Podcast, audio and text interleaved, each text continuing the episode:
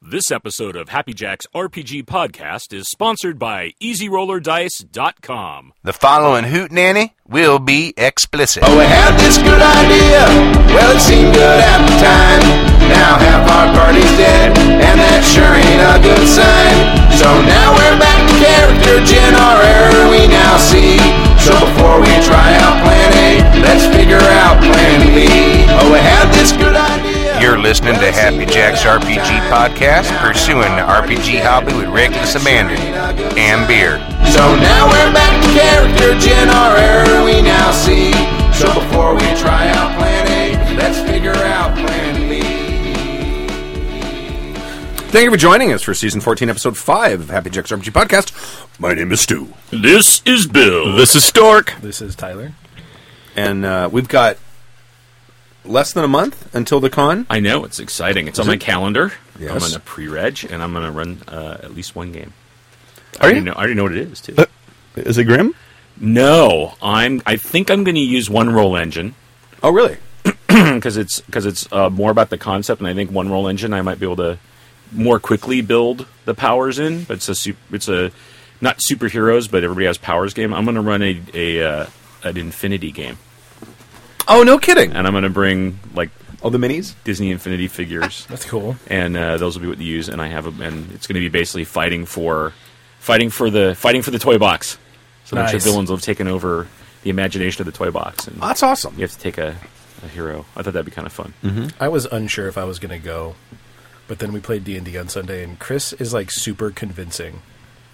I'm like, oh, I don't think I'm going to go, and she just like leaned on me, and she's like, No, you need to go. You run great games, and it's just like Okay. I can't. right when, when Chris is telling you, you should- do something. I'll do it. It's not even. It's not even a girl. It's a player who just loves my games. you know, it was really weird when we had w- during the holidays we had people over, and Gina was talking. She's like, "Oh, I really like the actual play and this whole thing," and like, "You're this great GM." Blah, blah. And I was like, "Oh, uh, yeah, yeah," and I kind of brushed it off, and then I felt like I had to go back and I apologized. I was like, "Thank you, thank you very much for liking what you," because it's really weird, Right, that- yeah. that people say that, right? So, but it is. It's then you kind of get into that, like, well, yeah, maybe I should go do that thing that people like, right. and you should because I, um, I like your games. Yeah. So if I can find somebody to give me like a f- floor space for Saturday night, I'll probably go. I put uh, I put some dead president stuff on your. I saw that on your wall. and it's it's making me think that I need to. It might be time again, but You're going to. You already got called out for plagiarism once. You really want to go back there again? you know what?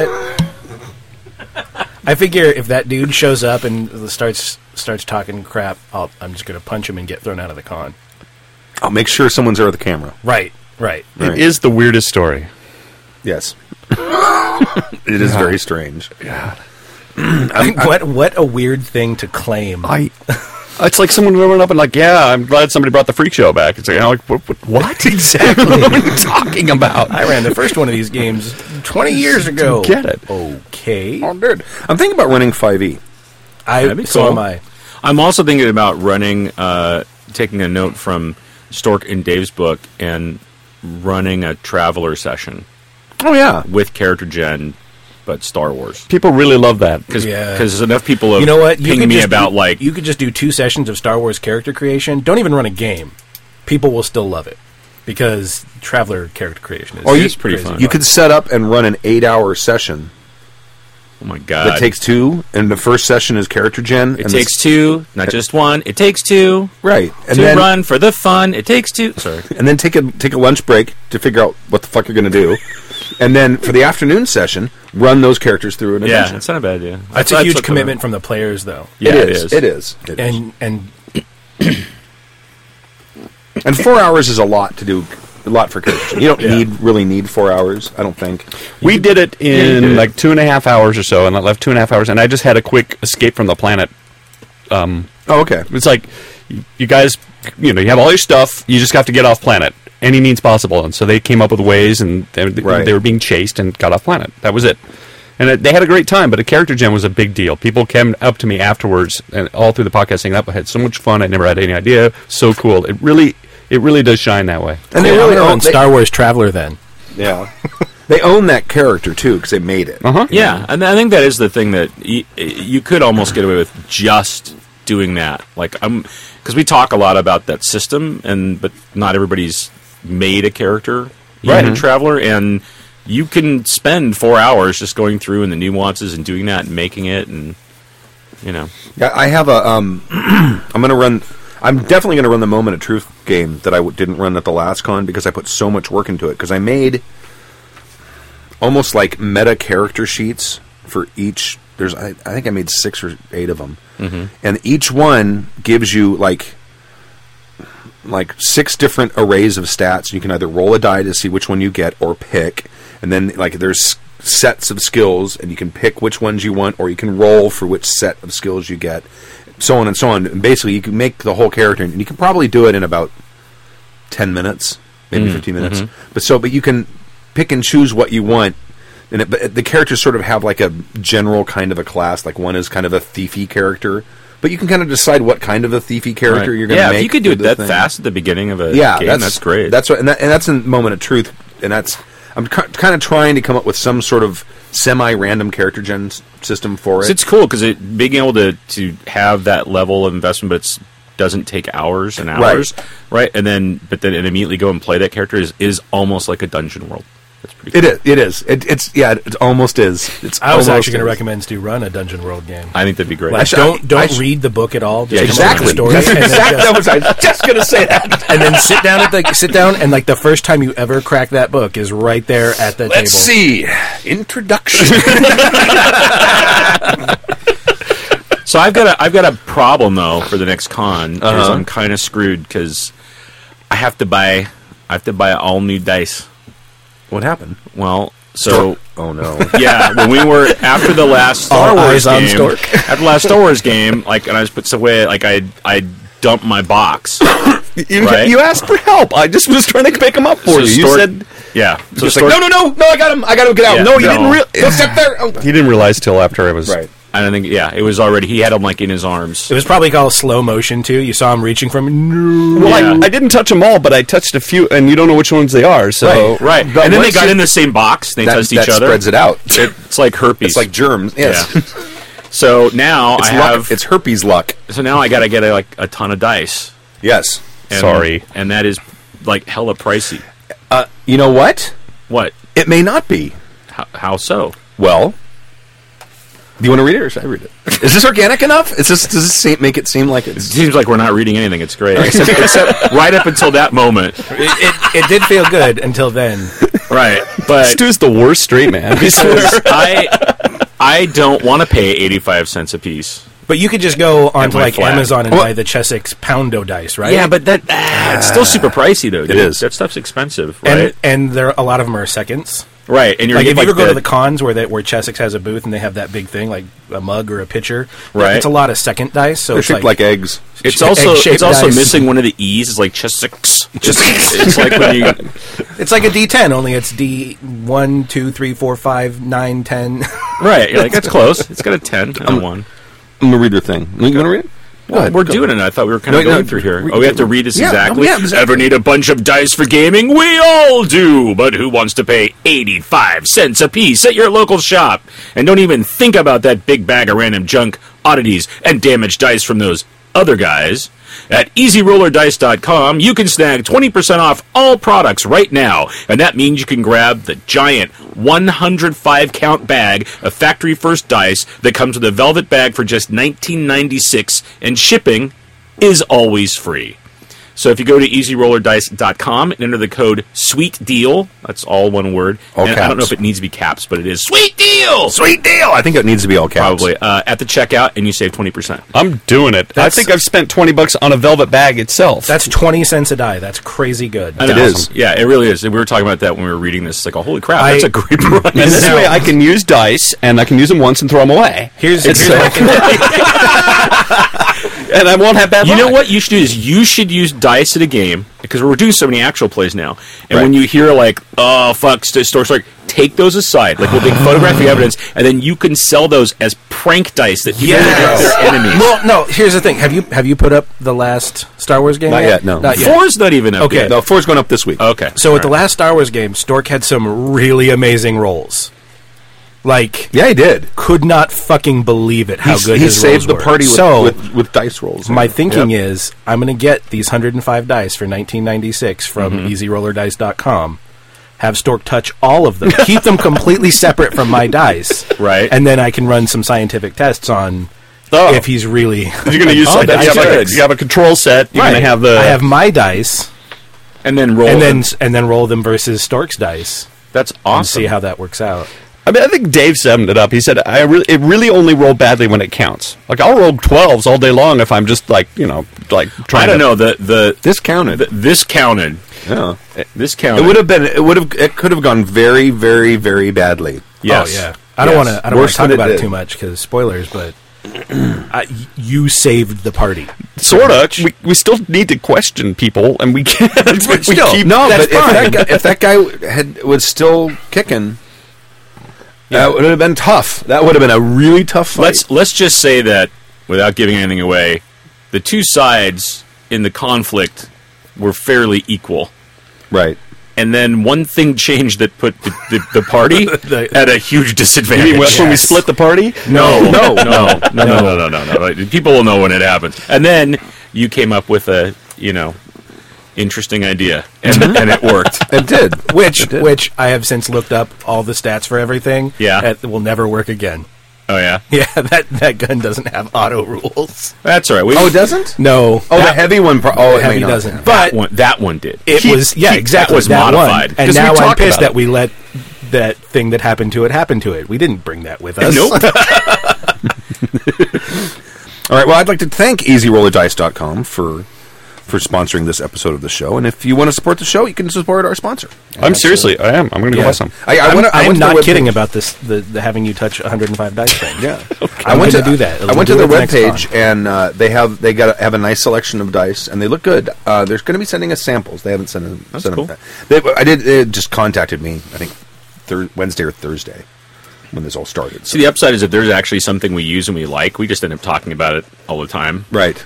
like Savage Worlds. Exactly. Right. Or Mongoose Travel. Or Mongoose Travel, yeah. So thank you again to EasyRollerDice.com and I'll put all the links in the show notes and all that stuff. So appreciate it. Should we go on to the first email?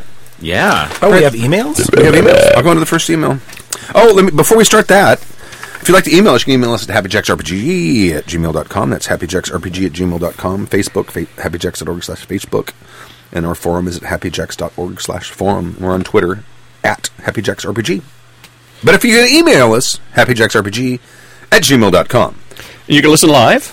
And Are you you can have listen anybody in the live. chat room? You, there are some people in the chat room. Chat room. Let's see what we got. Does anybody ever in- email us individually anymore? What do you mean? Like- Because we all have handles at Happy Uh, Um, I don't know. Not that I've seen. Because Oh, like, so you throw storks I- out all the time, and I don't know if anybody ever. Actually I sometimes get a get a personal message from the forums, like in the forums. Oh, that's so I'll check them different. that way. Right. It's different. Yeah, Don't they just they just redirect right? are supposed to, but I don't know. I don't know if I, I I set one up for Stork, but I think I had it forward to yours. So if you if you got Yeah, get emails, I mean, I think we all complaint have. mails, I think you'd we get- all have them. I 'Cause have think. uh, the cards we made at one point. I was l- Right. putting stuff together for the. I'll con, double check to make sure. And I was but- like, I and I think we told you where we wanted them forwarded to, but That Yeah, was how I knew I we wouldn't made get it 'em. as a podcast when we got cards with our names on them.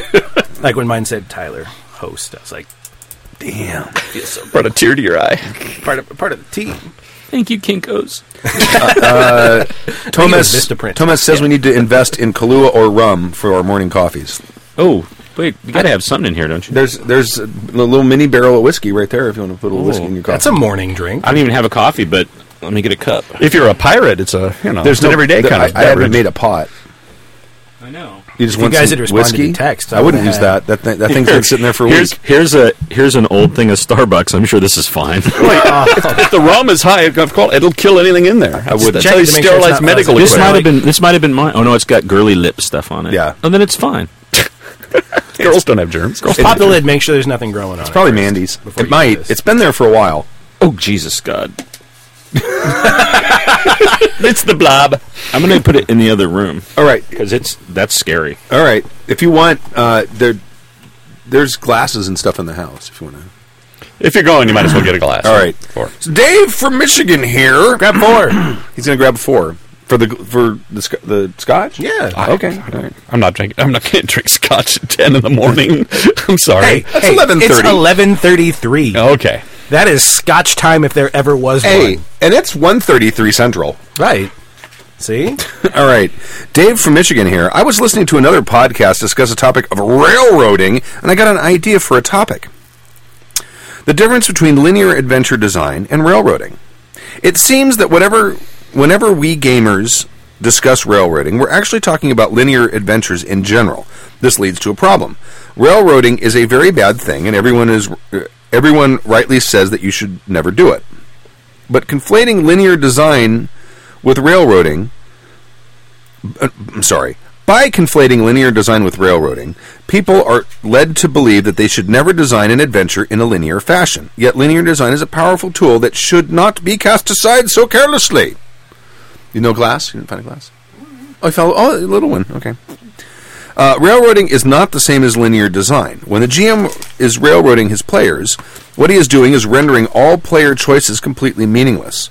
No matter what the players do or attempt to do, the result will not change the story or in even the smallest way. This is why a common response is, why don't you just write a novel?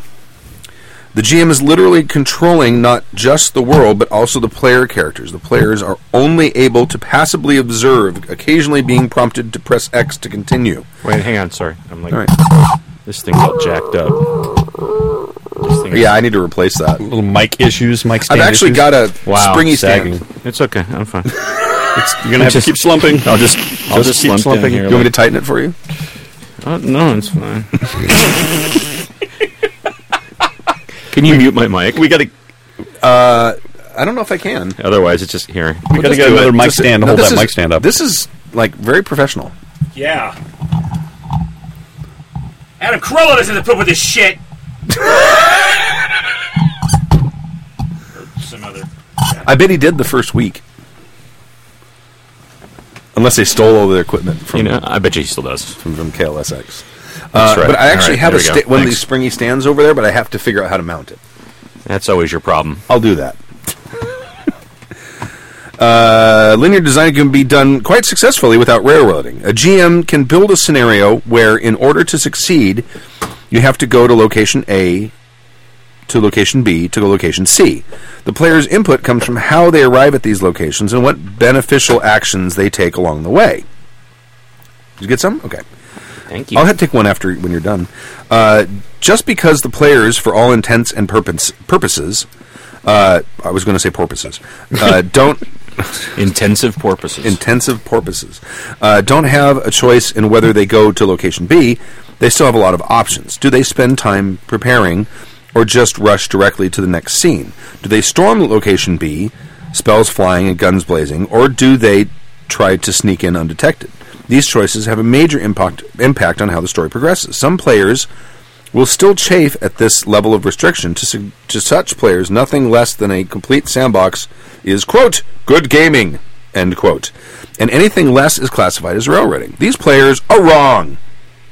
Some players, oh, sorry, every time someone uses the term railroading in this way, they water down its meaning and vilify a perfectly acceptable method of game design. Thoughts? David from Michigan. So I kind of want to talk about this for a little bit. Um, I want to talk about the difference between linear play and railroading, and also kind of the difference between game design and gameplay. Because I kind of think that maybe I don't completely agree with him. Oh. Hmm. Uh, I am stunned. So let, let, let, let's talk a little bit about. I mean, rail, railroading. I, I like the definition of railroading. I don't know what you guys think. That uh, a, a, ra- a game that is railroaded is one where the player's decisions are irrelevant. Right. The GM has already figured out. It's not necessarily linear, it's when the player's choices don't matter. right. Yeah, and I agree with that. I, I do. I do think that's a great, a great definition that he's put there. Okay. So, t- to me, um, the, the the crux of the problem here, the way I see it, is the difference i- is understanding the difference between game design and gameplay. You can design your adventure to be linear, and that's fine. Whether the players follow that line or bounce around from A to C to D to B to X to M to L, if they're not if you are i my contention would be if you are still enforcing the linearity of the of your game design, you're kind of still Right. you're kind of still railroading. Well, here he I'm- says he says a GM can build a scenario where, in order to succeed, you have to go from location A to location B to location C. The player's input comes in both how they arrive at these locations and what beneficial actions they take along the way. You're still m- requiring them to hit certain points, right. so their decisions r- still really. I mean, Well, the antithesis of this of, of a design that way is is the like the Trail of Cthulhu game where you have to go to certain places at certain times to get clues in a certain order. They don't necessarily. I mean, if it's a well-designed game, it doesn't have to be in a certain order, but you do have to get from point A to point B to point C in order to put everything together. I- I can see how you can design a linear game and not be railroady, if it's if it's- especially if it's an investigative kind of game.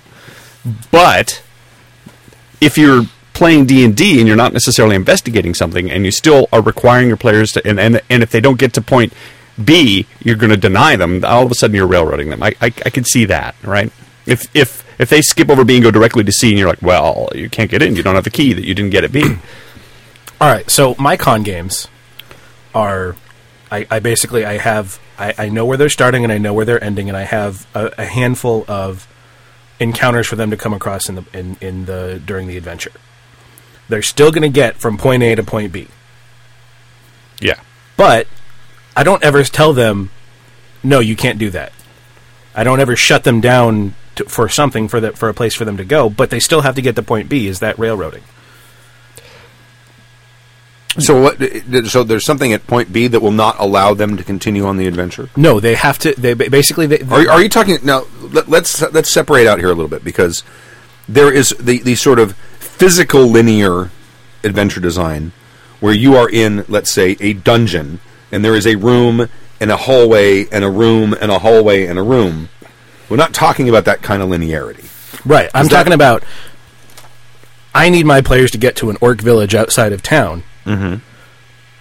That's where they're going to go next. Period. Okay. But the players basically, whatever information they find, whatever they they do, hopefully will lead them to that point. Right. Is that railroading? If they're the ones making the decisions on how to get there, it's still point No. A to point B. No, I mean, So I'm, I'm, I'm I think I'm just trying to figure out the difference between linear design and railroading here. Well, see, to me, linear design is you know that they're in Eldermore and they need to to for the story to advance. They're going to have to get to the court of the Crimson King, right? Like that's your next story part, Right. Right, and to see the king, they're going to have to have a, a letter of introduction, right? So you know that okay, I need you to have a letter of introduction, and then you're going to see the king. And if you try to see the king, they're going to tell you you need a letter of introduction. To me, that's linear design. Sure. But I'm not going to then tell you, oh no, you must do it in this specific order to get the letter thing. Or I want to go see if I can't go to the court. No, you can't even go to the court yet to find out. You need to like there. Railroading means somebody says, "Oh, okay, we need letter of introduction. We're going to see if we can forge one." No, you're not allowed to forge one. They would know right away if it was a forgery. Oh, So really, it's all I player wanna do this. perception. It, it, it basically, if t- railroading is you're limiting the option to how they can get to the next. you're telling them how story to get point. how to get from point A to point B. Not you need but to get to point. Not A. that you need to get to point B. I kind of don't care how you get to point B, as long as you get to point B. And I mean, if you're talking about linear storytelling, Right. But uh, a- okay. As a GM, shouldn't you entertain ways to get around point B? Let's say point B is acquire a letter of introduction. Right. They're still overcoming the challenge. If they find a way to get around getting that letter of introduction, to the Maybe they king- sneak in. They're still get- overcoming the challenge. like, like Sure. sneak in with a group of other dignitaries or something to Right. get the king's ear, or like sneak into the privy Right. council. right, Right. and And then they've they're- still gotten to the court. sure, They've still gotten to that point B, but they made the choice of how it went, and you, as the GM, said yes, and now you're there. So I you're get, still you're still guiding where the story goes, but Yes. the players feel like they're in control of it. but the players made their own point B. no, they didn't because they're still at point B, which is the court. If no, no, that's point C. No, That's the, court gra- was point That's B. the gravy. Okay. I s- I think I think Is that the cherry on top? No, that's the gravy. Basically, I guess the thing is if is if point What I'm- to what- me point A is is where I started. Point B is seeing the king. Uh-huh. Right? There's stuff that I have laid out that I, I've given as breadcrumbs to the Right. to the, the players to say here's how you can get to point B, right? If if I'm railroading you, you must do those things because that's how I want the story. To, that's always the way I think about it as a Right. GM. That's how I want the story to come out. So I'm going to make you follow my story, right? And then that's railroading. If you have some other way to get to point B, like I don't get the letter of introduction, I sneak in with other dignitaries. Okay, you still got to point B. My linear story is still intact. Right. You didn't go the options that I gave you to get there. Right. Now there may be different repercussions Sure. based on the fact that you got there without a letter of introduction. So basically, the very the very nature of the way we like to GM and we encourage GMing, the yes and style of GMing, defeats railroading. Because you're not saying no, you have to do it this way. We're saying yes, and now it, you you are still getting them where you want them to go, but they don't feel that they are being led like that. I think. Well, and that's and again that's if you if you want to. But I guess the thing like with, and it, and it is right because I think the big difference is is finding that that space between railroading and complete open sandbox. Right. right?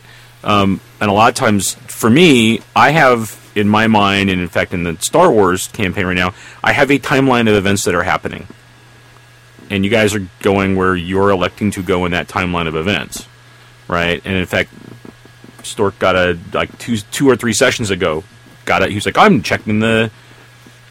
The, the s- the spacey interwebs for information. And I said like, yeah, here's a thing that comes through. And I was like, huh, okay, Huh. You've never done anything with it, Nope. and you may never do anything with it, but that has Right. occurred, right? And and there's things going around on, the- on in the background yes, that right now are independent of what we're doing. At some point, our actions may ac- start affecting that. yes, may or, that- may or may not affect that, right. Right. Or those things because you did one thing means you didn't tackle another thing, right?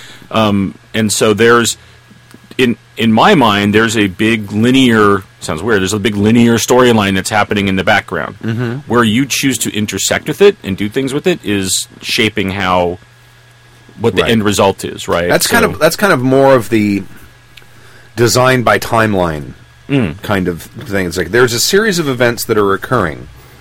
At some point, you you the players may decide this is a bad thing, and we should try to interfere with this. And then that timeline will b- modify and change depending on how the players. Speaking sort of in a very general term, Yeah. Mm-hmm. that's kind of the way I, I tend to design things. I don't tend to design them with here are the five things you need to do to get to the sixth thing. Well, let me ask you this: Do you think the D and D modules back in the day um, were railroady? Sure. Oh yeah. Yeah. Well, Well, dungeon, dungeons are railroady. Well, yeah, but sometimes they were out in, in towns and stuff. You had to- Sometimes. and sometimes they were, you know, you had to go hike across and you had encounters. I remember sometimes we play those those modules and people wouldn't go to certain places, but the, it didn't negate the module. Well, l- let me let me change that because the adventures themselves, and a- any adventure cannot be railroady. I'll, I'll put that out there. It is only a, a GM who will make it so. okay, Because the GM is willing to look at it and either add in that the players say, "Oh, you know what? We don't want to get a letter of introduction. We're going to disguise ourselves as trapeze artists, and we're going to come in with the entertainment for the night, and then we're going to hide in the king's privy chamber, so that when he shows up, then we're going to ask him for a favor." and a Or good whatever. GM will roll with that, and a bad GM goes flipping through the module trying to find that page that has that. Or- it's like that's not in there. You And can't say, do it. No, you can't do that. Yeah, You have Right. to. Do, you have to. There's four ways to do it, and you have. to Also, pick that's one. what we're going to do in the next Elden game. we're totally going to disguise ourselves as trapeze artists. I'm thinking of. Uh, three orc trapeze artists. they weren't trapeze artists. It was more like a kabuki theater thing in uh, That's 47. even better, 47 'cause- Ronin. Orcish Kabuki Theater. Yes. was Really good. Oh, I was bringing that up because it's not an example of uh, like a, a timeline design or design No. on a timeline. It's more of a design in a s in an area, right? You know, there's uh, I I can think of a couple of modules that took places in towns, like you know, the village of Hamlet, for example. Right. And yeah, it had a little crawl in it, but for the, but it was a lot of running around this little village. Mm-hmm. Right. Um, and I think that, but I think that's the thing, right? That that kind of those kinds of designs, I think the the, the prefab dungeons are a great example. Of that those were really made to feel like, here's something you could just go do. Just do this thing, and we've Right. tried and, they, and we've tried to think of every event or uh, at least a lot of eventualities. Right. Right. Because I remember you read through those and say, if the party does this, if the party does this, if the party does this, Mm-hmm. right? So they would try to plan that out, but but in the end, pretty much, you know, i- if you if you weren't a GM who was going to yes and, they didn't really help you out Right. past that because the party gets like, oh, we're going to do this instead, and then you'd be like, uh, that's not one of my And options. then you go no, and that makes you a bad GM. right, well, or, or at least it makes it. It makes the players try to figure out well, what am I supposed to go do. because that's what people uh, back in the day. That's how we learned at a GM. We figured, oh, these this came from the source. This is what you how you design an adventure. This is how you design a campaign. Um, it's only later on when you run into the games a bunch of times, you run into a GM that just takes that as an outline and runs with it rather than sticking to the word that you go, oh, there's another way. Does but I guess my point is, I mean, is it, I guess Stu Stu hit it on the head, which is it depends on how you run that. You can railroad it, or you can you can use it as you know, use the information in it and not railroad your players down certain paths. Right.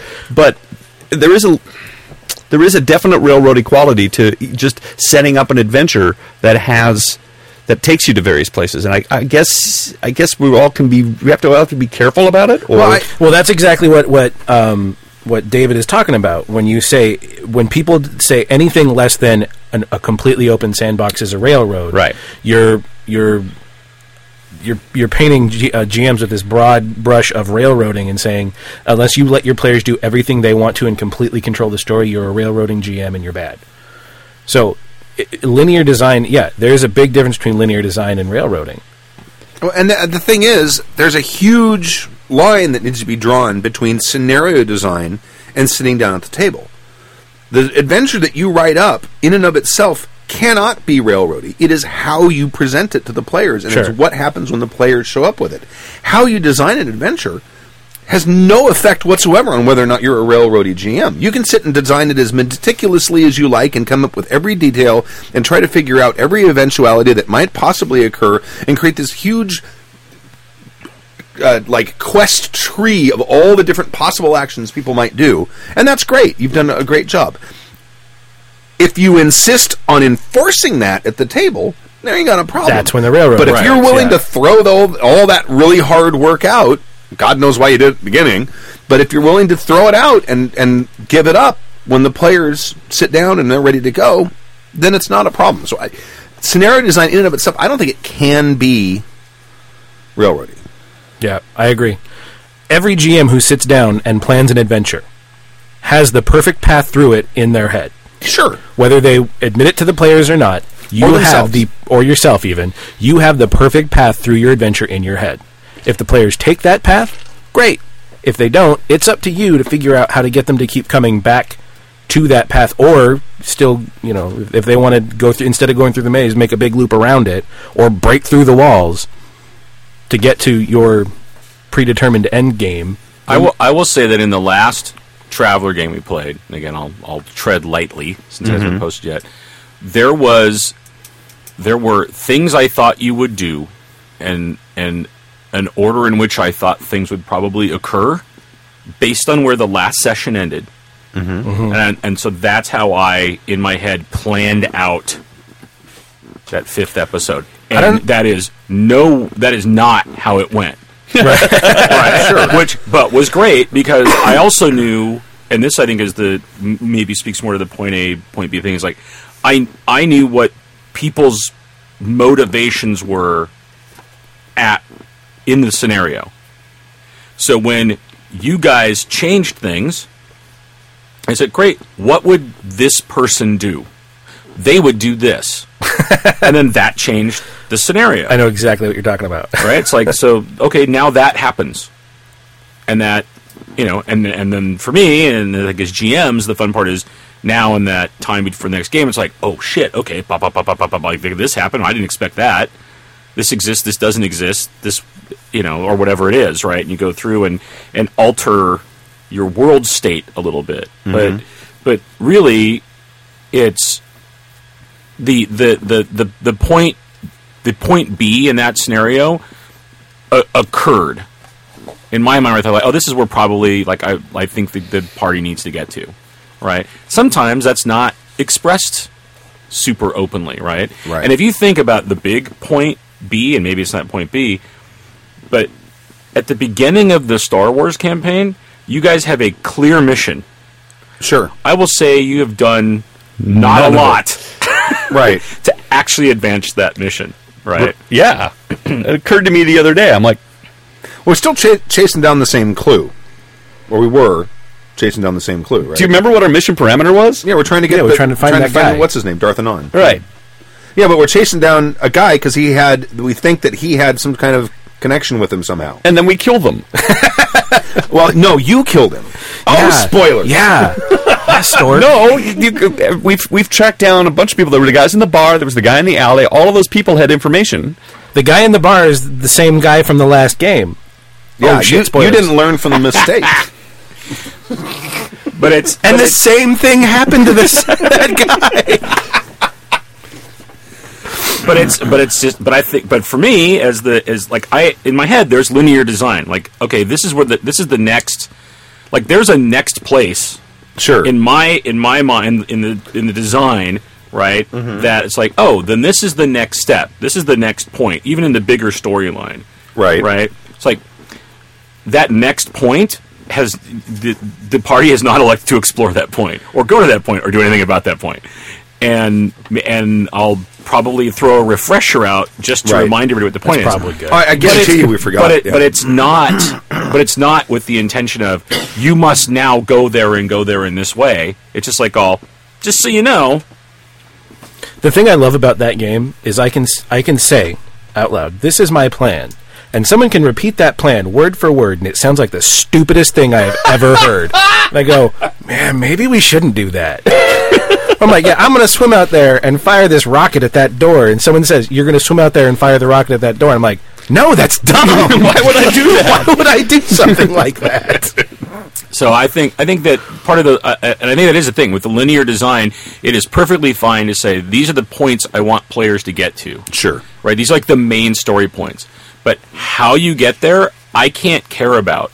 And ultimately, if you choose not to go there, I probably need to change my story. And that's the difference between a, a, a tabletop RPG and a computer RPG, right? Right. I mean, like, because I'm playing, I'm I'm a hundred hours in on Dragon Age Inquisition, and it's I think it's freaking phenomenal. I'm having an amazing time I'm playing Origins. Same thing. yeah, and it's but it's it's a linear story, right? But they give you enough in there to feel like you're actually have some player agency, which is kind of interesting. Even though really probably ultimately at the end you kind of get to the you kind of get to point B by the end, right? Right. Um, though in uh, in Inquisition, uh, I've uh, Elspeth read that it has forty different endings Jesus. Wow. right? Like at the end, like what happens. Now those might be variations. I have no idea, right? But we we're both playing, and we're both around the same place, and our games, though very similar, there is enough differences in them where it's like really fascinating to watch each other play. Um, and so I think that that is that is linear. That's that's very your linear, ga- very linear game design that doesn't feel railroady, even though actually it, it It's the is. it's the antithesis but of it it. isn't. Yeah. yeah, but it but that that is done that is crafted so well. Where even though it's like, yeah, I'm on this ride, and I'm gonna at the end, I'm gonna be done with that ride, but it doesn't feel like I had no options. And a lot of that is because even though that, like for example, yes, at the uh, at the end of this conversation with this character, I'm going to get the same piece of information. The interactions I had with that character to get there can feel very different, Sure. and and I know that I have options, right? And I think maybe that's another element of linear design versus railroading design is I'm I I know that I have an option. I have the I oh I want to go this way or do that or say this or answer nicely or brusquely or punch them or whatever it is. Right. I, I'm still going to get to the end of that conversation with the exact same piece of information, but I didn't feel like I had only one singular thread. Right. It's like if you need if you need information from say a merchant and your players go in and your players can either beat it out of that merchant and get the information or they can be nice to him and get the information. It changes There's some ramifications that happen. right. ei- it changes Uh, either the way the game plays and the way the players feel about the game, and it can also change the future game. Right, if But you go they around, still all the went from merchants suddenly A to will B. stop selling to you, Right. perhaps, if you start beating them up. Um, uh, that's an interesting point to bring up, and that's you, you still have you're working within the framework of a linear thing, but yet it doesn't feel railroady. It doesn't feel like you know because they still had choices, and so you say to yourself they. They ha- they're going to get the information if they go talk to the shopkeeper, whether they beat it out of him or whether they take it off his dead body or whether they, they bargain, barter for it. Either way, they're going to get that information. But the ramifications of either one of those three actions have, ha- can affect the way the game them that plays from then on. Yeah, and I think that that that it, then it becomes the part that makes it an, a, a non-railroady linear design, right? It, and it's great because you can say like, "Wow, these guys all they ever do is come in and just like torture information out of people." So holy crap, if they come to you and ask you a question, like maybe you don't want to be there. Maybe now no one will talk to you. Right. Who knows? Or maybe now they just tell you everything you want to know before you have a chance to torture them. Sure. Or they tell you what they think you want to know. Right, or now maybe that, or now maybe as opposed to getting information from those contacts, it's like, yeah, now the the local city guard is after your ass, Right.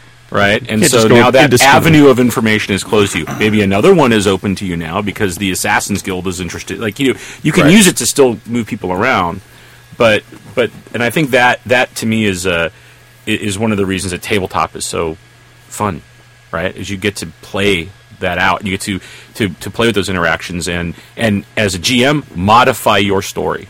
Right, and that's why there will be there will never be a video game that compares to the feel Yeah. of sitting down at a, with a, G, a live GM.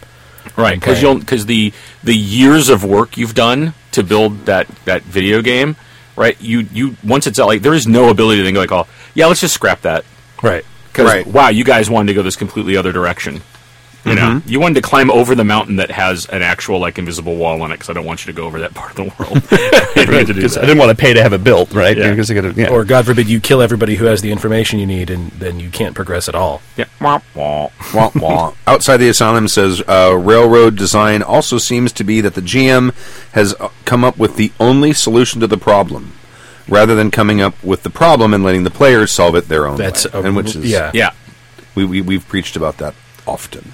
yeah and he it- agrees with Stork. Rare. You got someone who agrees with you, Stork. Whoa. There you go. he's uh, he's probably Stork still is hungover. rolling well. That's a Someone good, agrees with him on the I know. internet. that's a good indication that you we might need be to call wrong. I that think- again yeah. and see if hell is frozen 2015 2015 over. It's a- it's a new year man it's the It year is. of stork It's, it is. It's it's the chinese it's year, the of, the year stork. of Stork. It's the year of the Stork. We need a shirt that says that. Call. You're the stork. What, what, what, what sound records? It's like a whine sound. It's a whining sound. It, it literally is. in my house. They just grumble all the time. Uh, let's see. Uh, I think uh, that if you don't enforce negative consequences uh, that players have coming, you're doing a disservice to them. They've chosen that path. Let them walk it. JPK said that. yeah, Bruce did that uh, a couple weeks ago. TPK to party. Right. told them bad things are coming, and then they went okay and stood there and talked about And it. argued about it. and argued about it Wow. So it was like, for all a right. long time. Yeah. you guys get hit with a fireball, which apparently in Hero just straight murders you. Can Well, we had. I don't want to spoil it, but we in the last in the last D and D game, the fate of the party came down to one initiative roll. wow. Were we all close enough together at that point? yeah At that point, I think you were. I think you were. yeah no Um, one I think it's always a shock to uh, to people when we um, uh, when we actually take the murder t- hobos to task and have consequences for their actions. Because I remember as a kid, we would just torture prisoners t- for information, and, all that, and there was never any consequences. No. Recently, if you'd go and torture a bunch of people, that word gets out, you get in trouble for it or whatever. But there's consequences to people's actions, and that's such a big. I don't think a lot of people play that way. No. and, or they should. I Well, uh, think. th- they might now. Yeah. I mean, uh, someone mentioned earlier on that i- it's kind of unfair to talk shit about the old modules because it really was kind of a different hobby than what we're doing. Oh, today. absolutely it was. was. It just it, we weren't playing that kind of game back. then. No. we were all murder hobos back. then. well, y- the game enforced it. Kind of, yeah. I mean, li- and I think the thing that uh, I will say I had some reservations about was playing in a Pathfinder game. So when Tyler was running the, the pirate game, it was like, oh, ugh, these are all in books. They're all modules, right? It's just going to be okay, now you must go to the island of Rat Skull, and you must blah blah. And I'm like, oh my god, because it's because I because I remember that, and when I was a kid and playing that, like that was the bomb. That was awesome, right? That was the shit. But now it's just like, all, oh god, I don't want to feel like everything is on here. But then what I realized it was one because Tyler's a, a great GM, and then two, it's like, no, this is just all the stuff that can happen. Right. There's oh, it's crazy in the Pathfinder adventure pa- uh, modules. That's like, all right, they might do this. Here's 17 things that could happen to them. right. It's just Oh, they're like out at sea. Here's 30 encounters that they might meet. Right. And and at the same time, it, it's having that faith in your GM to know that like even if they've done in, th- in this case have purchased all that meticulous work, right? When we go off book, that it's not just going to become the like I have no idea where to go. Like when you guys are like, we, we want to see if there's any old maps. Right. All right. Um, okay. yeah. All right. You guys find a mummy. That's old. Uh, Orcboss mentioned something, and I think this is something that G- all GMs should always think about. I've been trying to get better about not giving players problems they can kill their way out of. Yeah. Make it make that not the easiest thing, Mm-hmm. or the the torture or the murder. And it's like, well, that's got to that's got, either got consequences, or we're in a situation where that just won't work. We have. to I come up think with that something else. that is that can be a problem based on your system. it can because be, if you're if you're playing like Pathfinder, everything on your character sheet tells you how to kill things. sure. right, Nothing on your sheet says, "Oh, this is how you can go talk to a person and get information from them." It does, it's all about your your stats physically. isn't that most games? What's on your sheet in most games? That Well, unless you have a, a social combat mechanic. Not necessarily. That's that's what I was gonna. That's what I was gonna. Let's not bring up social combat mechanics, but but your character sheet is full of uh, thing, and we're all kind of trained that way. Especially if you play MMOs or played old, that we're trained to kill our way out of stuff. I, re- I remember years ago, you were, had a conversation with somebody who said, I think the, I think you guys even called the company or checked online to say, is there a way to solve this? It was a game, I think, an online game you were playing. Is there a way to solve this particular puzzle without killing anything? Do, do I have to kill my way out of it? And if a GM sets up a situation where you have to kill your way out of it, that's that's what you end up doing all the time. Sure. I think um, I remember reminded of Kimmy's game where you guys showed up ready to kill the goblins, and then ended up having to talk your way out of it. Oh yeah, the the ghosts. Yeah, there was you know, there was the, the ghosts of children, and we started out in combat with them, and like, wow, they're really hard to kill because she was using XP for HP. Yes. Oh, it's, these like little ghost things have six hundred hit points. They have more than demon lords. I I started role playing with uh, That's what made. Uh, excuse me. No, go that's what made us start to talk to them instead because we realized. We're gonna lose this fight because we're running out of hit points and they're not. I uh, I got my start playing role playing with uh, Vampire the Masquerade, which is pretty much equally social and phys- can be equally social and physical depending on your your storyteller, your GM. Um, I I played in games where we went months without any kind of physical combats, where everything was let's go talk to people, let's figure out puzzles, let's let's do research and th- there were things on our character sheet that helped us do that. There were abilities, and certain certain clans had uh, powers that helped them with that with social interaction, and so it can be on your sheet where it's not here's how you kill stuff, but It's most fu- games that are that are simulationist like D and D and Pathfinder are here's how you kill things. But I, I wonder if part of that isn't because that's that's the part you really need to abstract in that way. sure, you Like can't- here's hit points and weapons and armor and all those mechanics, and so when that occurs, when a- and I'm maybe like violence is the only option. Well, here's all the mechanics of that because you can't really sit and kind of figure that out at the table. Right. Whereas all the other things, like the social elements, talking, figuring things out, puzzling, like it's like yeah, I don't really need to give you mechanics. You don't 'cause- need it on a 'cause sheet. You don't need it on a sheet. Yeah. But the the the, well, what happens with that is like I think what Tyler was saying is like, but then when that's all you ever see on your sheet, that's all you ever think about. right when all you have is a hammer, every problem looks like, a like nail. for the in the traveler game, I made a character that had absolutely no combat skills. Right, so every situation we got in, I had to figure out a way to talk my way out of it. Or now go- I or tend go to play sit and that- read a book. I One tend of to the play that way anyway. I tend to play like uh, combat because I roll so poorly. Combat is not my friend, so I always try to talk my way out of situations anyway. But I mean, if you if you end up with a character that is not combat based, say a bard or something, you know, you, you're going to come up with situations, you're going to come up with ways to talk your way out of it, or sneak into places to get the information you need. I think it's it's an interesting distinction that you know, maybe people need to focus more on that. In the last D and D game, I tried to talk our way out of that problem too, but You did. That dude wasn't having it. No, he had no. He had no interest in talking. he was better than me, and he knew it. Yeah. Well, he Well, thought. He thought it. Maybe we don't know. We don't. we'll know. never know. you know, I I will say, I'm pretty sure he was better than me. He was not better than a rhino, though. No, no, it was not better than that right now. No idea what you guys are talking about. Sounds funny. It gave him right. You should listen to the uh, the the the, the Elden Ring actual play. We have rhinos.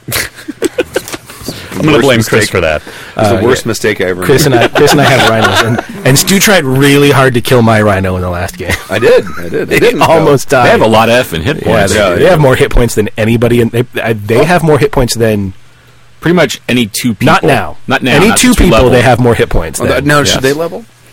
uh, probably not. Are they combat randos? You're like trained in combat? Yep. Yeah. Uh, Oh dear, yeah, probably. they have to get like stomped too. No, Then it- it's it's like two attacks that they get, but they're Yeah. pretty brutal attacks. Yeah. Uh, Benny's and shit from Torlab seventy four. Who would like to read this? I'll read that one. All right. Greetings, you astastic, douchey cock goblins of gaming supremacy, and because I'm a sexist bastard, hello to any of the lady folk as well. Hello, ladies. Mm. That's just creepy. Where'd you, did you do that yourself? No, Oh, I didn't do That's- that myself. sound makes me That's uncomfortable. canned. okay. It's, that's Recently, I was nerdcastening. nerd cat. Nerdcastening. Castaning. Okay. Okay. Lis- listening to a nerdcast. Uh, okay. nerdcastening. to season 7 episode 15 a listener had emailed about when and why he hands out bennies e.g a pc takes a bullet to save another pc or npc etc when i hear bennies i think savage worlds i must note that i have never played savage worlds but i own and have read the savage worlds deluxe explorers edition it's 10 bucks how could i go wrong i agree Yeah. Yeah. it's 10 bucks. Go buy that book.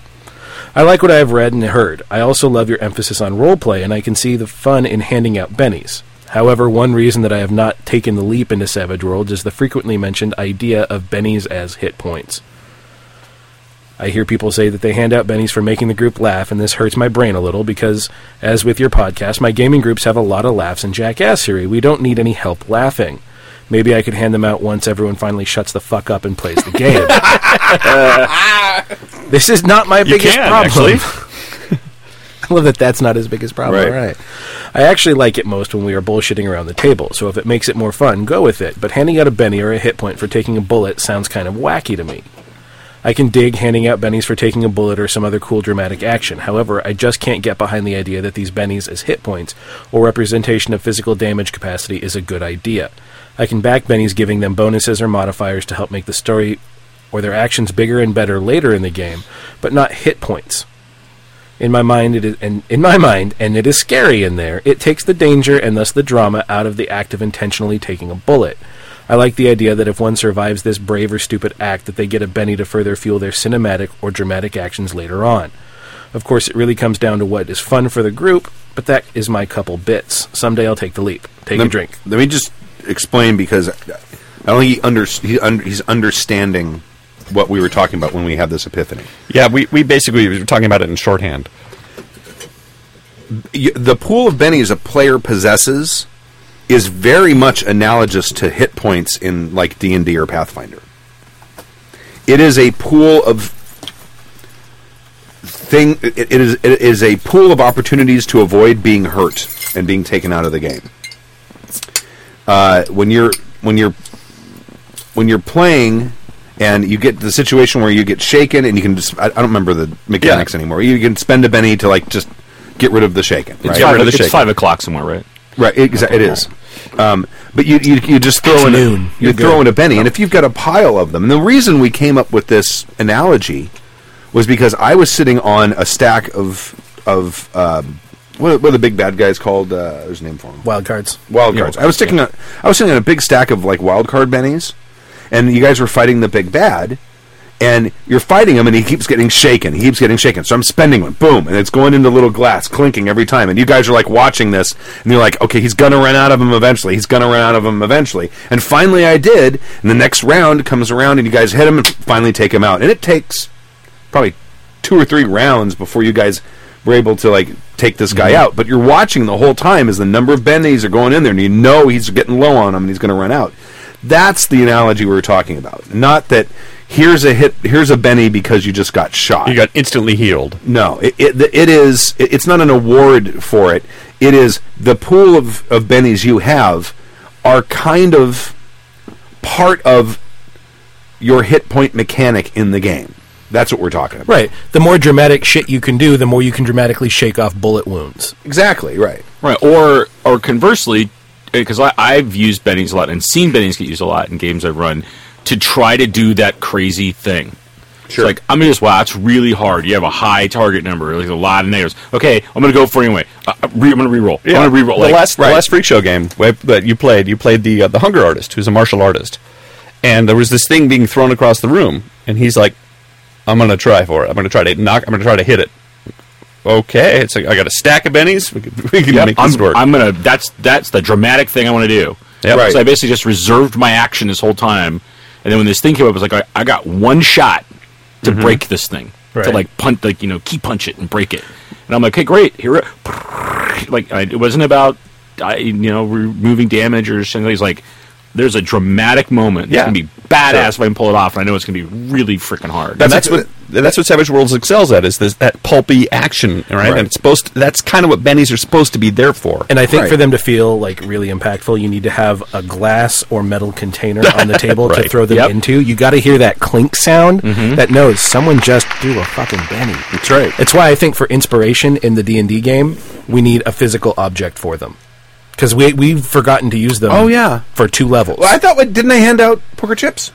no, No, Okay, I, I'll hand out poker chips. We have those, then we know that this is a thing we can use. And Well, the thing was interesting. I think it was even when we did the character gen for for Star Wars, I gave everybody bennies for the rerolls, Right. right? And there was that clink. We didn't record it, but like, and I put the big glass thing in the middle. And I had an idea that then I, I kind of canned. I didn't follow through that. Where I was going to do things called uh, force chips and light side and dark side chips that were going to have that had game mechanicy things. Um, none of them were hit points, but they would like add to rolls and things like that. And then it was like, oh, you did something that was like really fucking dark. Here's a dark side chip, and you could only use it to like influence dark side and things like that. And then, and it's actually in a couple of the tables, and I'm Mm-hmm. gonna go and pull them out because it's like, all uh, I never really fleshed that mechanic out. It's a I might good put it as idea. an optional thing, Yeah. But remove it from character gen. 'Cause I had people ask me in the forums like, hey, there's this thing about dark side and light side chips. What is that? And I was like, oh. it's a vestige of an idea that I had, and I'll just put the, the ideas separately in a doc. But but I, but there is that element. You've got a physical thing Mm-hmm. like that's like oh yeah, I might, here's where I use it, and yeah, and hearing it, yeah, there's something Right. very tactile Yeah. about it. You need to have like a like a little tiny crash symbol in the glass. Hit it goes. right, so it bounces off. just yeah. to, to bring it back to the whole awarding bennies again you can award bennies for what you want or what you don't want that's it's your game if you if you don't want to award bennies for somebody doing something humorous at the table that's fine Th- that's your game you can do whatever you want in fact um, savage worlds even says that they say you know it's up to your discretion Right. um, i've sometimes used it to coax um, shy players into more role playing. You know, I'll say, you know, if you want to talk to them, you get a Benny. But I don't do that with everybody. So it's yes, it can be a double standard in a lot of ways because it's um, it's a it's a very quality- biased biased. I, I've mechanic. used I've used bennies to have people flash me. I d- uh, Okay, No, not, not yet. Next con. I am definitely running dead presidents to the next con now. so uh, I can't. 'Cause that's a I good idea. cannot wait for Hive Mind to flash you. But oh, so Torlov, if you that's don't, some hot hot action right there. so Torlov, if you don't he want to coming to the award con? bennies I for what don't know. you I want, can do- I just like like I wanna- jib jib lap dance for me. There's a penny in it for you. Come on, baby. I actually want to run a game where players do stupid shit. I take bennies away. I actually did that once. Like as a I'll just joke. reach across the table and take one of their bennies away. I did that once as a joke, and it occurred to me it might actually be an interesting mechanic. I'm like, I'm just gonna Just shake your head at them. Take reach that- acro- what I did. silently take their benny away. The, the one thing that I found when I was, uh, I, I for about three or four sessions, I ran a Savage Worlds game at work, uh, and I found it was sounds weird. Hard to remember to give bennies because I was It so like, absolutely is. okay, I'm running this stuff. What are you doing there? I'm taking notes, holding it, and I was like, oh right, shit, I got to hand bennies out. That's why in Dead Right. Presidents I give each player their regular bennies, and then I give them each three that can only be given to other players. Yeah, that, I was going to say, I like, I, love really that. like that. That's like a, such a because good then idea. I don't have to worry about it, and there's twenty or uh, eighteen extra bennies on the table that will get handed out because the players, and that's what I really love about con games.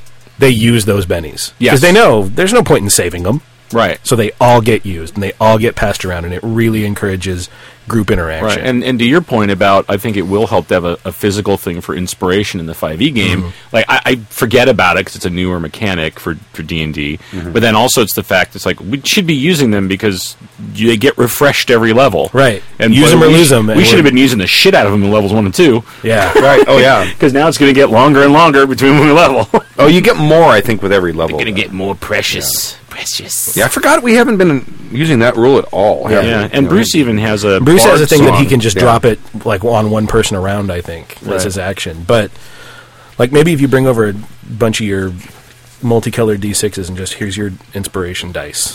He's got poker I've chips. got I've got tons of Or poker chips. a shit ton of them. So Torov's email isn't done. He has some PSs here. Go ahead. Ooh. PS. God's damned, you guys are funny. PS. Great gaming discussions. Oh, and beer too, but mostly really entertaining. PS. Fuck you. I think I was that was at you. All right. All right. Probably. Yeah. All right, thank you, thank you, Trollab seventy four. Appreciate it. One note: Where have you been all my life? Email from Rav. Who would like to read this? Uh, I I guess it's my turn. I'm gonna, I might sneeze halfway through it though. Dear venerable Venable and the Knights of the Summer's Eve. That's pr- that's a good. That's a new one. It is. Summer's Eve. That's nice. Yeah, that's It go- that goes right with the Crimson King. I was going to say, it's, that's it's right. like the It's Dresden this- Files thing, but also we're douches. Hi, I'm Rav. I'm something on the forum, but I haven't been on in years, so I have no clue what name I used. Been listening for, to your podcast for a while, and I'm still loving it. Fairly recently, Stu has been raving about using OneNote to track his campaign. I'm preparing to resume my Norse campaign for its fourth year after a holiday hiatus, so Congratulations, I by decided to the check way. it out. Yeah, that's awesome. well, you know, I decided to check it out since it's free. I am astounded by how useful a tool it is for such a purpose. It has the functionality of a wiki, but is much more user friendly. Mm-hmm. I'm still learning new things about the software, such as you can use hyperlinks to link page. I remember when Stu found that out. Yeah, it was You know, awesome. Oh, you can hyperlink! Oh my god! Ah!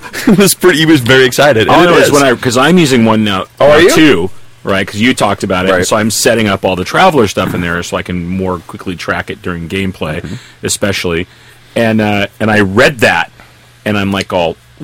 Because Oh, I'm like, I could do that. like, I gotta go do that. Then when you mention an NPC, you can have a have his name when you mention him in like your text for your current adventure. Right. That can link to his yeah, that NPC's page, Page, that has yeah. all his information. Yeah. Oh yeah, it's awesome. that way you don't have to go dig around and Well, find. and that's the thing too, is because I have I'm setting up a page with just I'm setting up a page for each of the PCs for each of the you guys, Right. Where I have all your per information and, and all the threads and everything, and and I want to go and make pages for all those threads and characters and contacts and things. Mm-hmm. So when I go through there, I can go like, oh yeah, click, boom, there it is, right. right? He's- As opposed he- to go find it. He It's, like, actually so says that good. here, s- such as that you can use hyperlinks to link pages within the notebook to the relevant pages, Mm-hmm. but has greatly simplified my task of managing a campaign.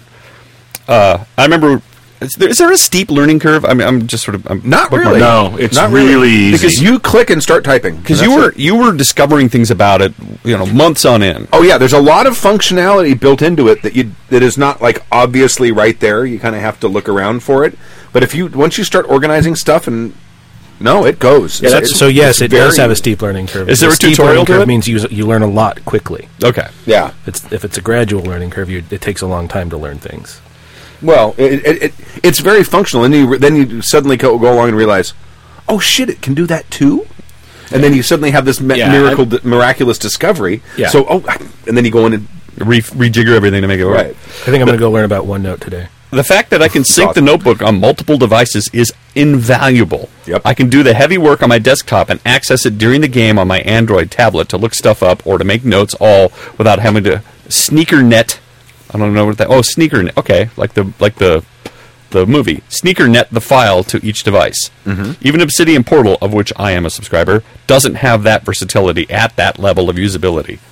My question to Stu is this Are there any specific methods or tricks you've learned about tracking a game using OneNote or other such ho- software that can be helpful to someone using it for the first time? Uh, let- no, it's- I'll just finish it and then you can answer. Thanks uh, for the podcast and the wealth of information I've mined from it. It's podcasts like yours, including Fear the Boot and even Dragon's Landing, that have really transformed how I play and run games and have served to amplify the joy I get from RPGs. Thanks. My only disappointment is the podcast that champions GURPS. There are a dearth of GURPS actual players on your AP feed. However, your AP feed does contain the only GURPS APs that I have found anywhere, Yay Team. Been wanting to try that system for more than a decade and hoping to find more APs to get the feel of it before I ran it.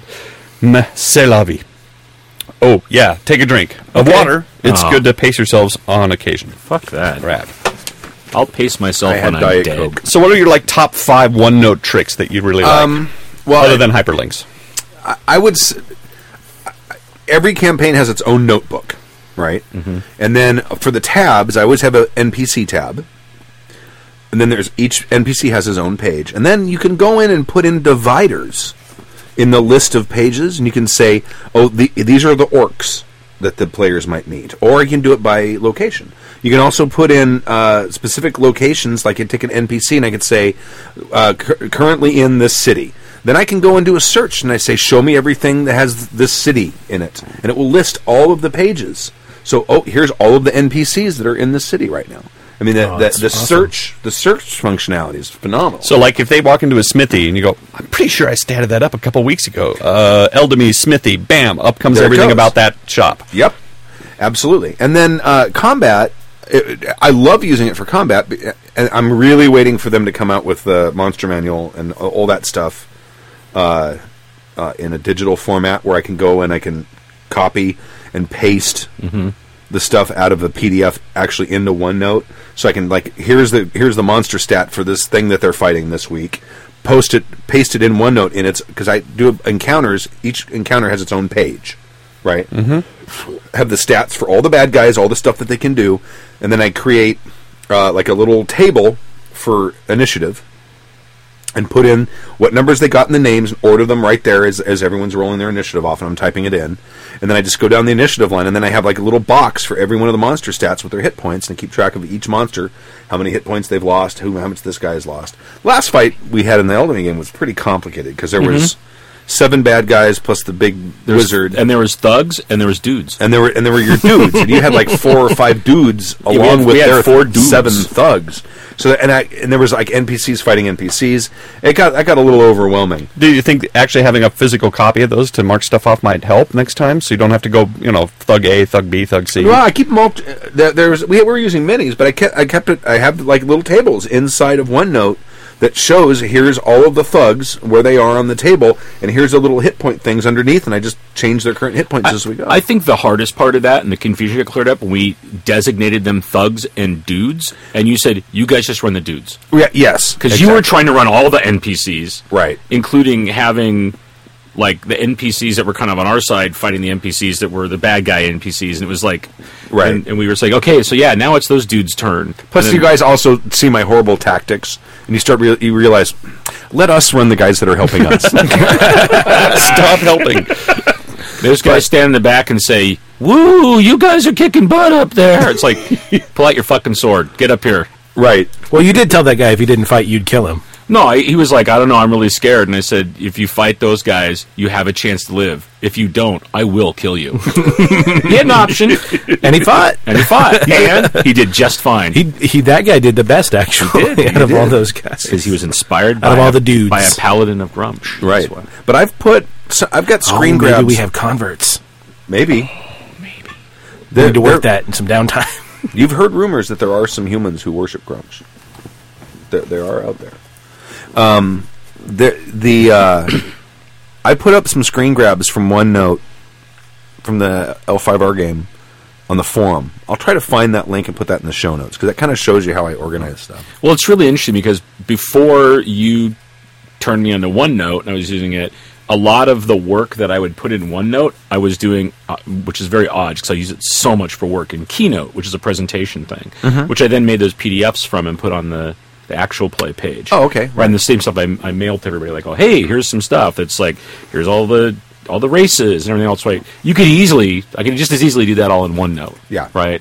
Um, I just wanted to have it in a way I, I've gotten super conversant in that program, so it's easy for me to just like put pages together like that. But now I'm actually going and grabbing a bunch of information I put there and dumping it, the, the stuff Right. that's relevant to PCs and to what we're doing in the campaign, back into the OneNote thing. And I'm I'm super excited before the next game to kind of have everything laid out in OneNote because I know it will make it uh, even quicker for me to go and get the information. Because usually, what you guys don't see is when I've got my, you know, I'm, I'm recording on one p on one laptop, and then I've got my Mac laptop out.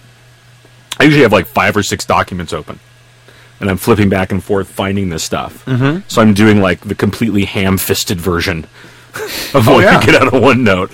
So I think yeah, it's a that- super cool tool. That's the best thing is there's just one thing open. Yeah. and it's just e- everything is just right there, and I- and I can have it open on multiple devices, all synced, so I can have my iPad there, and I can have other stuff I'm looking up over here, and and if I change it here, it- it's changed there automatic, well, no, not automatically, but within within seconds usually. But yeah, I'm I'm a big fan. What's the what's the hidden functionality on it that you, that you stumbled into that you like the most? The, well, the the hyperlinking thing. The, what I'm what I, the next thing I'm looking for now, and I, it might be in there. I'm not sure. Is to see if it has um, f- uh, functionality with regards to, to tables to to work like spreadsheets. Oh, That's the thing I'm going to look to see if it does. if I that's don't, like a little Excel feature kind of thing. I don't know if it does it. Okay, I wouldn't be surprised if it does. Right. But so you what- could put it in like and like type stuff in and then hit sort by, like and then boom, just like because because it, would be great if you started and you had everybody every character's name in like give me your initiatives And you then write them it down and, and just and write down and sort, then do yeah. sort and frink, it automatically that does would be it. awesome. Yeah. It might. I don't know. It might, yeah. I haven't sat down and tried to figure that out because I don't have a lot of time to explore. it. I'm, I'm- if I'm sitting down with it, I'm creating stuff for the game. Right. That was actually an app I thought I was going to learn to write apps. Initiative app. uh, basically an initiative tracker that That would you, be you good. plug everybody's initiative in, and then there's like a spot where you can like put duration effects, like if somebody's bleeding, how many effects, how many things they have that, and then it would sort it every round, and you just like p- press the thing, and it says next person. To kind of Yeah, teach totally. yourself to write apps. That, that's a Yeah. your project. That's a good one. And then I discovered that like a bunch of initiative tracker apps already exist. Right. Yeah, but, I none still of them might- made by you though, Right. So I still might do it. and you could brand it. It's fucking Tyler made this shit. That's right. That's what you should call your company. I'd probably I'd probably actually put Happy Jacks on it because Okay. that's going to sell better than anything with my name on it. All right. Uh, there you go. Thank you, and and and welcome to the OneNote cult. So you There was don't even actually a use physical question on the copies chat room. anymore, do you? No. See, There's a I- question in the chat I room still about like OneNote. I still like the character sheet. I still I don't know. I, that's just me. None. I none of that. Anymore. I'm a luddite. Everything I've got now is all in OneNote. Now, if, if OneNote crashes, I'm fucked. uh, Do you- can you can you back it up in the cloud? it is backed up in the cloud automatically. Oh, there you yeah. go. Yeah. Everything's in the cloud. yeah. So JPK has a question in the chat room about OneNote. Uh, th- is this one here? Uh, if you're watching, If you're watching, how does OneNote handle versioning? Can you tell what you've what what you've update looking at your most most current document? Uh, well, it it must do it somehow. I don't know how it does it, but if I change something at work, it syncs automatically. But it's a question about versioning when Will it- when will you it show put it up? in. Like, Yeah. oh, that's a thing I entered at this date. Oh, here's the thing I entered at the next date. I don't know. yeah, I, noticed that when I when I started playing with it, like, and when you first put your header in there, it has a date bar Yes. there that shows when I've started that file, but I don't know if it then handles versioning past I'm that. I'm, not sure there's something you can use to track the history, but um, not usually not simple. Like um, every like a word does it. Yeah, Any change that gets made is you, can it track gets changes and- yeah. It might do might it. I don't have it. know. I, I have no idea. I, like I said, I I only find functionality when I sit down and like and I get frustrated. I'm like, okay, there has to be a way to do this, and it's like, oh, look, there is. That's why I want to find out about the if you can do spreadsheet sorts of things. right. I'm probably going to end up buying OneNote for Dummies because those are actually fairly decent resources on. Yeah. Oh, that's a good Uh, programs. idea. Yeah. I'm sure there's tutorials online too. Yeah, There are. I've- I, I, I've taught actually, myself I actually watch Photoshop. YouTube videos. I'm on I'm actually OneNote. going to start playing a game in Roll Twenty uh, tomorrow. Oh, really? Um, yeah, Huntley's running. Uh, I'm kind of fascinated 5e. to hear someone who's directly used that, whether Yeah. they like it or not. Well, if if it goes well, I might consider moving uh, Pirate Pathfinder into that to make it easier for meetups because that's our biggest problem. Is everyone's like, "Oh, I'm busy," Also, I'm lazy. How would that? Like, who, who's I don't know. driving far? That makes no sense to me. We'll figure it out. I'm excited to try it out, though. I mean, but I, I felt like we were, even though we weren't, I felt like we were on the freaking cutting edge in Tappy's Traveler online game. So With it's the just like all stick cam like with like the little tiny stick one by cam one with little windows, and Oh, we're that like, was in the oh, early. That was. I mean, like- that, and we all just rolled our own dice. Yeah. and trusted each other. I, in rolling I, dice. I sat down. I was uh, actually online with Tim the other day and um, checking out the way the maps work. And he can, uh, the GM is the only one who can put tokens into the map, mm-hmm. but he can then assign it to a player.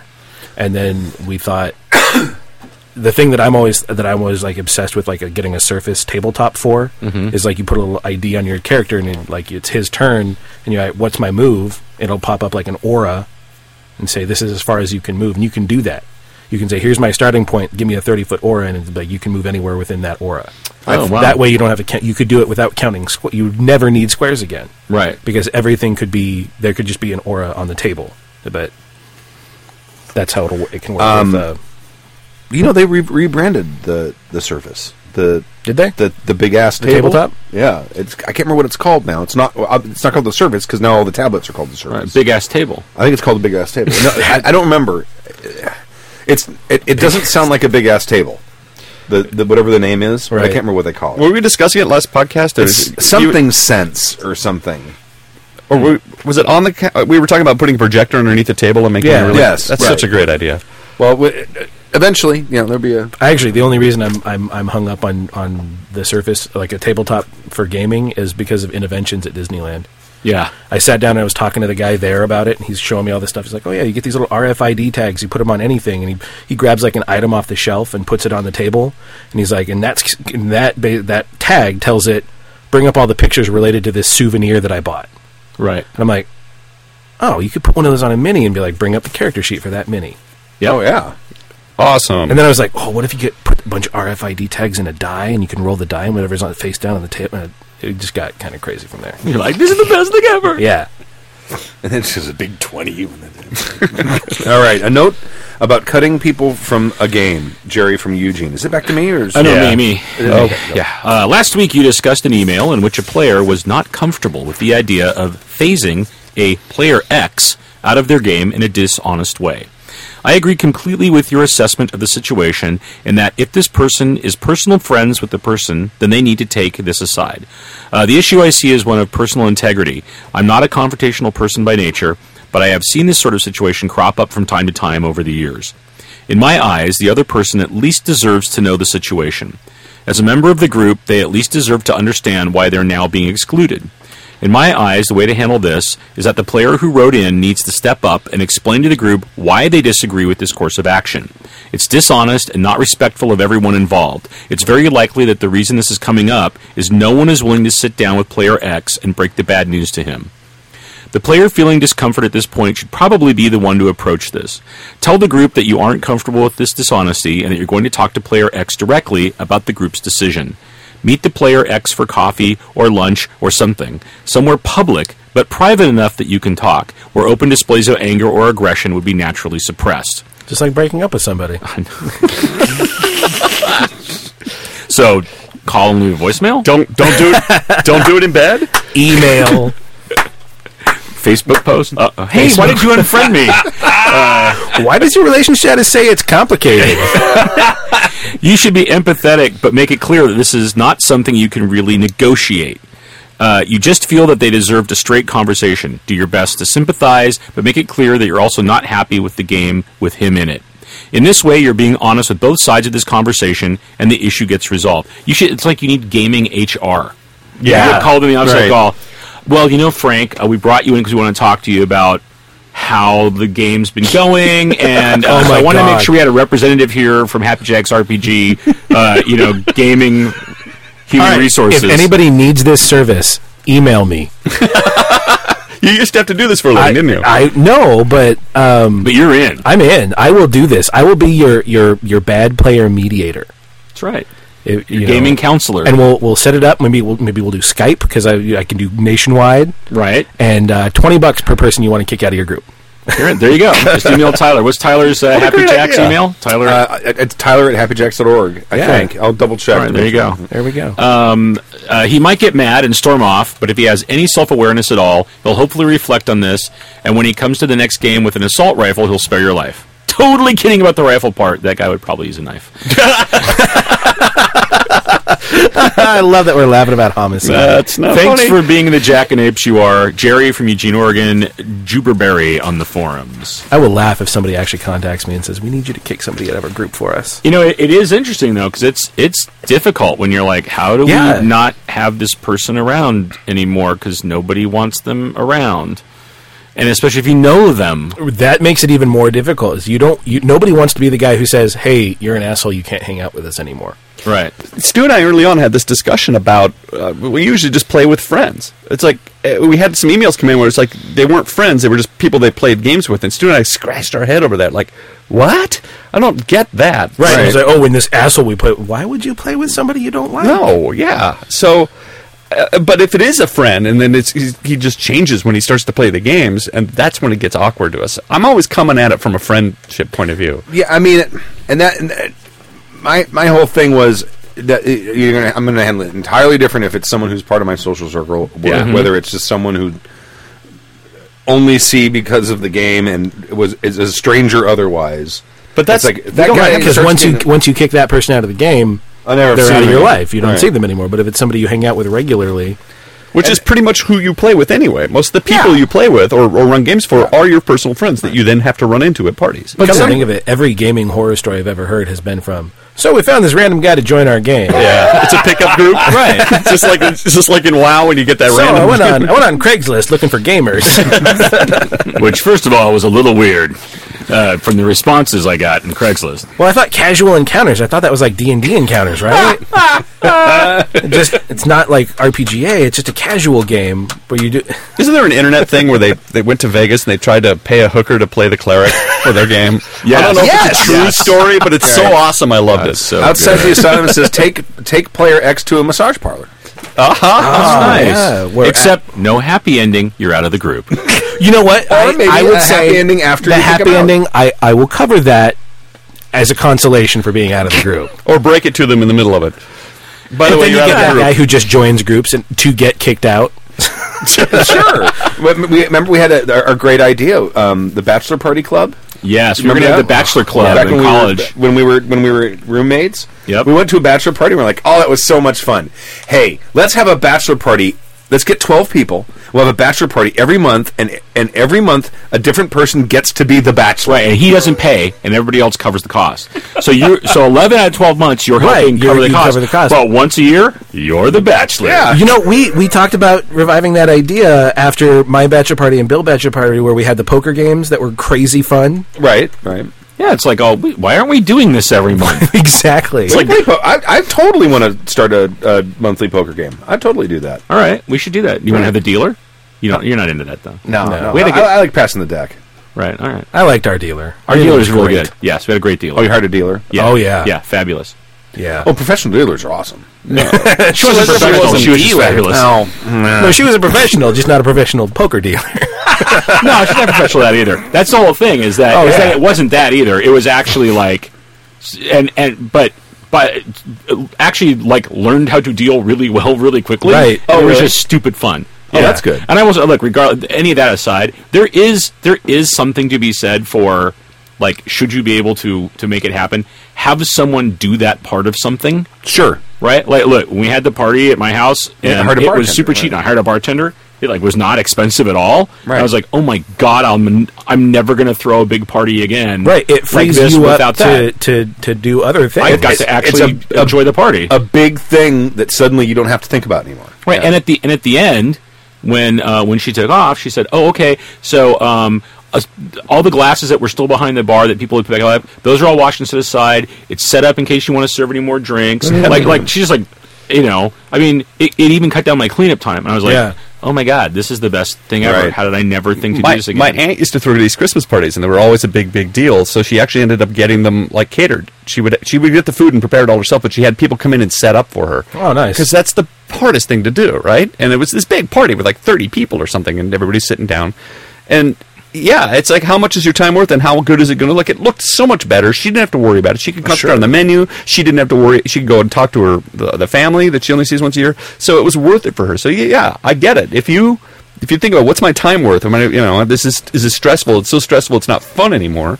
Right. I mean, it was so I, I, I found the I found this company online, and I mean, and uh, uh, like, and I mean, it was five hours of a bartender. It was thirty five dollars an hour.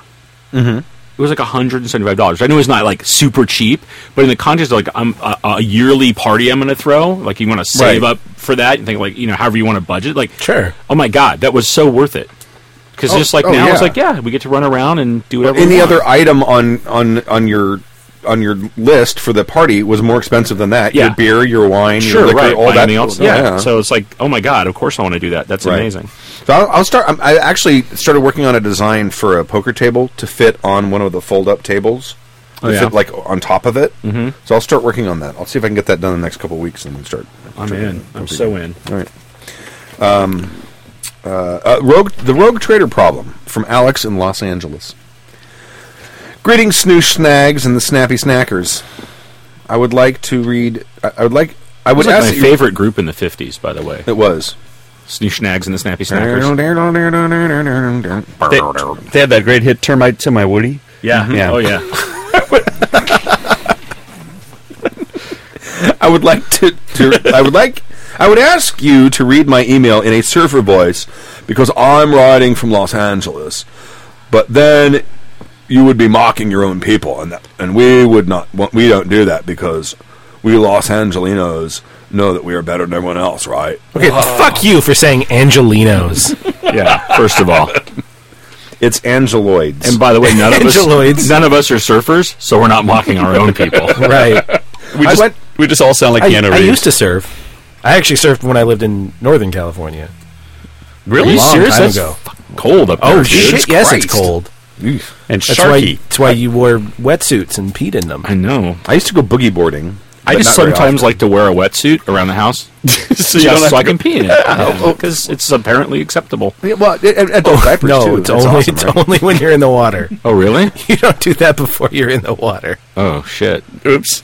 We're wow. doing it Weird. wrong. I like the squinchy sound when you walk. I do. I went to Long Beach yesterday. I Right. made- so I took a big coat because it's been cold lately. I get down Right. there, I'm like, oh yeah, that's right, Long Beach. Yeah. It's always 72. It's That's like San right. Diego. It's Yeah. always 74 in San Diego. The LBC. and I'm, I'm like driving around. It's like January at 10:30 at night. All the windows are down, and I'm like, "Ah, I wonder if I should turn the air conditioner on. Did you go to Second Street? I, I, I didn't go to Second Street, but I went by Fort Polio. Yeah. They were closed at Oh, 10:30 my at God. night. That's the worst. Yeah. And then Beans texted me and said, "Oh, you're there. You should come by our wine bar." Except I'm just leaving. See, to me, that's the. So here's a, a well, like, so Stu and I, when we were roommates and in college, we lived together in, in Long Beach. Not the way it sounds. We were totally in a Homosexual gay relationship. Oh yeah, absolutely, yeah. Mm. banging like carpenters, and we were. Uh, who went to Cal State Long Beach, by the way, the carpenters. Funny, funny story. Got Funny the whole- story about got that. The whole world in his hands. Oh, that's right. um, and uh, Beans, Christine, uh, this gal who was a drummer in the Shatners, was her band, and it's and younger than anybody else in the band. Like we're a bunch of like twenty nine year old guys with a nineteen year old like really super cute girl drummer, which it was awesome, and she was great, great fucking drummer. And the guy she was dating then, I think. They're married. They got kids. Ernie, Right. right? Like, Yeah, and yeah, they and yeah. they have a, a, a wine bar in Long Beach, and I'm just like every now and then I think about them, like, oh, that is the weirdest fucking thing ever. Like, how is Beans like? How are they fucking on a wine bar? That just seems so weird to me. How is it not like an ant- adamant museum or something that you ended up with, right? Like, Is it an adamant themed wine bar? could be maybe that'd be good. Then you can, but no, you don't drink, you don't smoke, so you can't. Uh, What do you What do you I know, I don't know. You stand and deliver. Heyo. Uh, on a more serious note, I'd like to thank you for making your podcast. Listening to your backlog uh, was one was the only thing keeping me sane while cramming for law school finals. Uh, if you I like need- how many people consume our backlog while they cram. Oh yeah, Uh, that, are you sure you meant that sentence to come out that way? if you need legal representation at least three at least three years from now, and I know you will because trouble is drawn to douchebags like stank to a neckbeard, Ah, then let me know. It's the least I could I could do to repay you. we, could just, we should just have you on retainer. Oh, 'cause I- yo, is Three if years I- from now, I'm going on a crime spree. if I ever if I ever run a pirate campaign or Tyler you should use a pirate paper, you gotta have a bad guy called Fatbeard or Neckbeard. it's gotta be like one of the one of the like big pirates. Stank McFatbeard. The pirate Fatbeard. First off, I'd like uh, a, a, a suggestion for a new Halloween segment, Gaming Nightmare. How it would work is that you would be, you would bring on a special guest from a local nerd community who is known to be an awful GM. we have one on our show every week. hey, I'm right here. sitting right here. Then you answer questions from listeners as usual, while also having him provide his own unique advice, such as the complaints and suggestions of my players my players make don't matter because my group is my own personal fan club. And you need this almighty GMPC because otherwise the encounters I have planned would be unbeatable. Both of those statements came out of the mouths of real human beings I game with. Wow, Oh, man. Alternatively, Uh, like you said, I've gamed with, not I game with. Right. It Game was gamed- past tense. I've gamed with. Sorry. Uh, uh, alternatively, you could have an actual play podcast hosted by the aforementioned awful GM. Let the nightmare times Oh, roll. we gotta get the That'd dude. be better. We gotta get the dude who claimed to run uh, Dead Presidents first to Oh. come run a Dead Presidents game for Does he us. really have to know where I live? Yeah. Oh, we No, no, do it we'll offsite. just- we'll just do it We'll do offsite the task somewhere. cam. At the We'll do it con. offsite. Do it at the con. Do it at the con. actual play at the con. you go. Oh my god, that is a brilliant idea. There's a there's a very interesting if you're on the Happy Jacks forums down in I think general discussions or one of Mm-hmm. them. Uh, there's a one of our listeners posted. I can't remember who it was right now, but posted. He's like, "All oh my god, here's this really horrific actual play, and it's not the players, it's the GM." And he says like, "It's this class in how n- how to not to GM." Right. like because he just knows everything. And I'm about, f- and there's like two seasons of it, and I'm about shit. four episodes or five ep- because they do it in half hour chunks. So I'm about like s- like I'm like I'm like game one chunk four or something, and he's only done it a couple times and not horrifically, but I can see where it's gonna go. Like you can see by the way he answers questions and he does that and it's and it's hol- it's it's kind of funny because you can like and, and right away in like the second one what there and it's a pirate thing and, and and and one of the characters wants to swing over to the other ship and it's like well because of how it works the whole thing you know you're like 30 feet you're really high up and you can make an acrobatics roll to drop from the rope on the other ship but you know you're going to take damage and you know and he's showing her how the the parabola of the swing will work and everything it's like oh well if i'm up near their rigging is there a rope i can grab onto no and like that was the first one, and I'm like, Any there's cool ropes thing they there. want to do. I'm like, ooh, he just threw the nope rope. That- I'm like, that's gonna it's hit gonna get, and- and it's kind of the only time he does it, so like like that dramatically so far. Right. But I'm like, oh yeah, Y- you're gonna. you- It's like it's like the that slow motion car wreck, and it's right where it's just about to really hit. It's kind of fascinating, and because it's on YouTube, it's a video cast. And I will say, it's it's one guy and it's it's called uh, Misclicks, like M I S S. It's four g- girls that are playing and the guy's GMing. Okay. and they are it's their first time they've ever See, played that's what makes it- a, a, a game, and they are in, and they're like super they're like super engaged and they're they're cracking up and oh my god they like turned twelve years old at one point like Despite the fact that he is blocking them at every turn. no, he hasn't. Here's the thing: he hasn't yet blocked them at every turn, but he definitely makes them go through some calisthenics. Kind of so far, but he's only had one big block.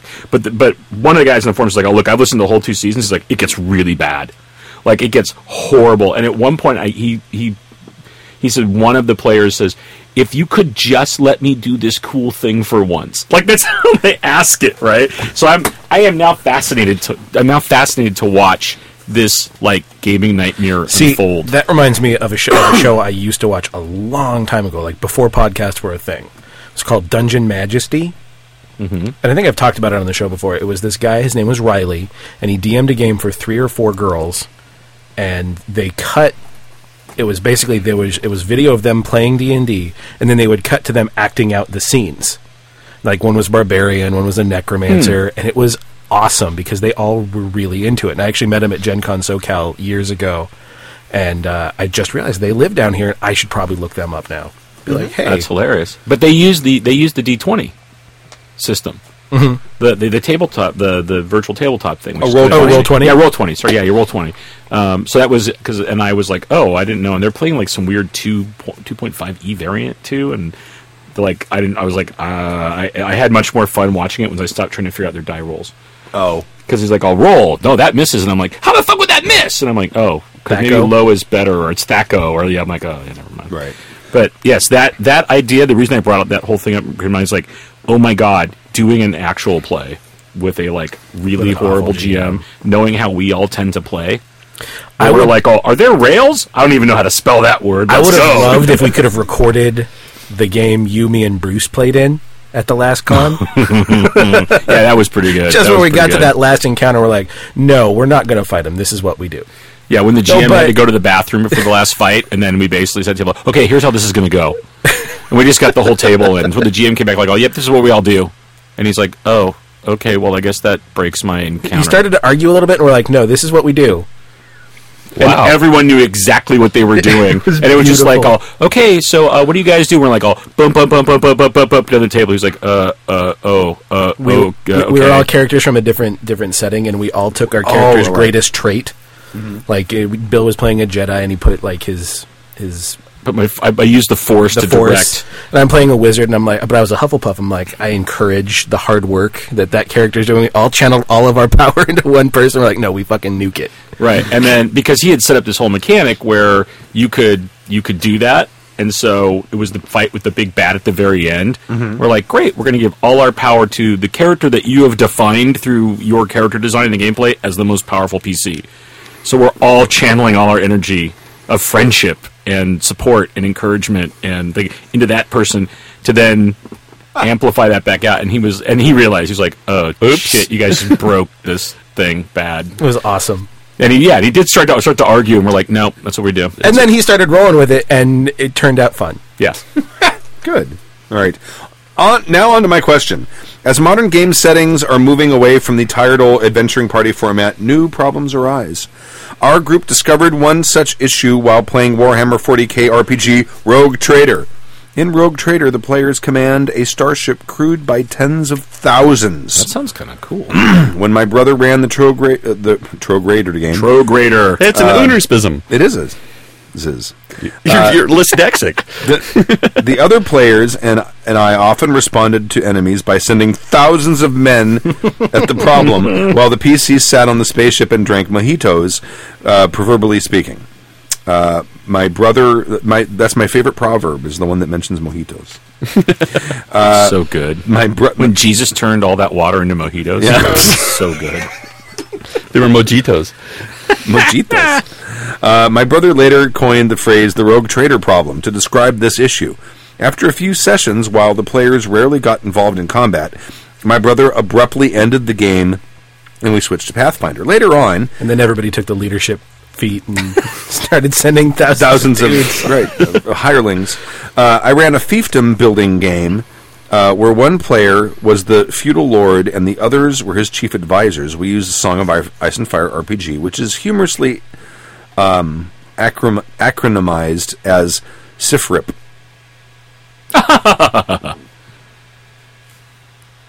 it's not there, damn it. Um, womp womp. No, I was going to play the crickets.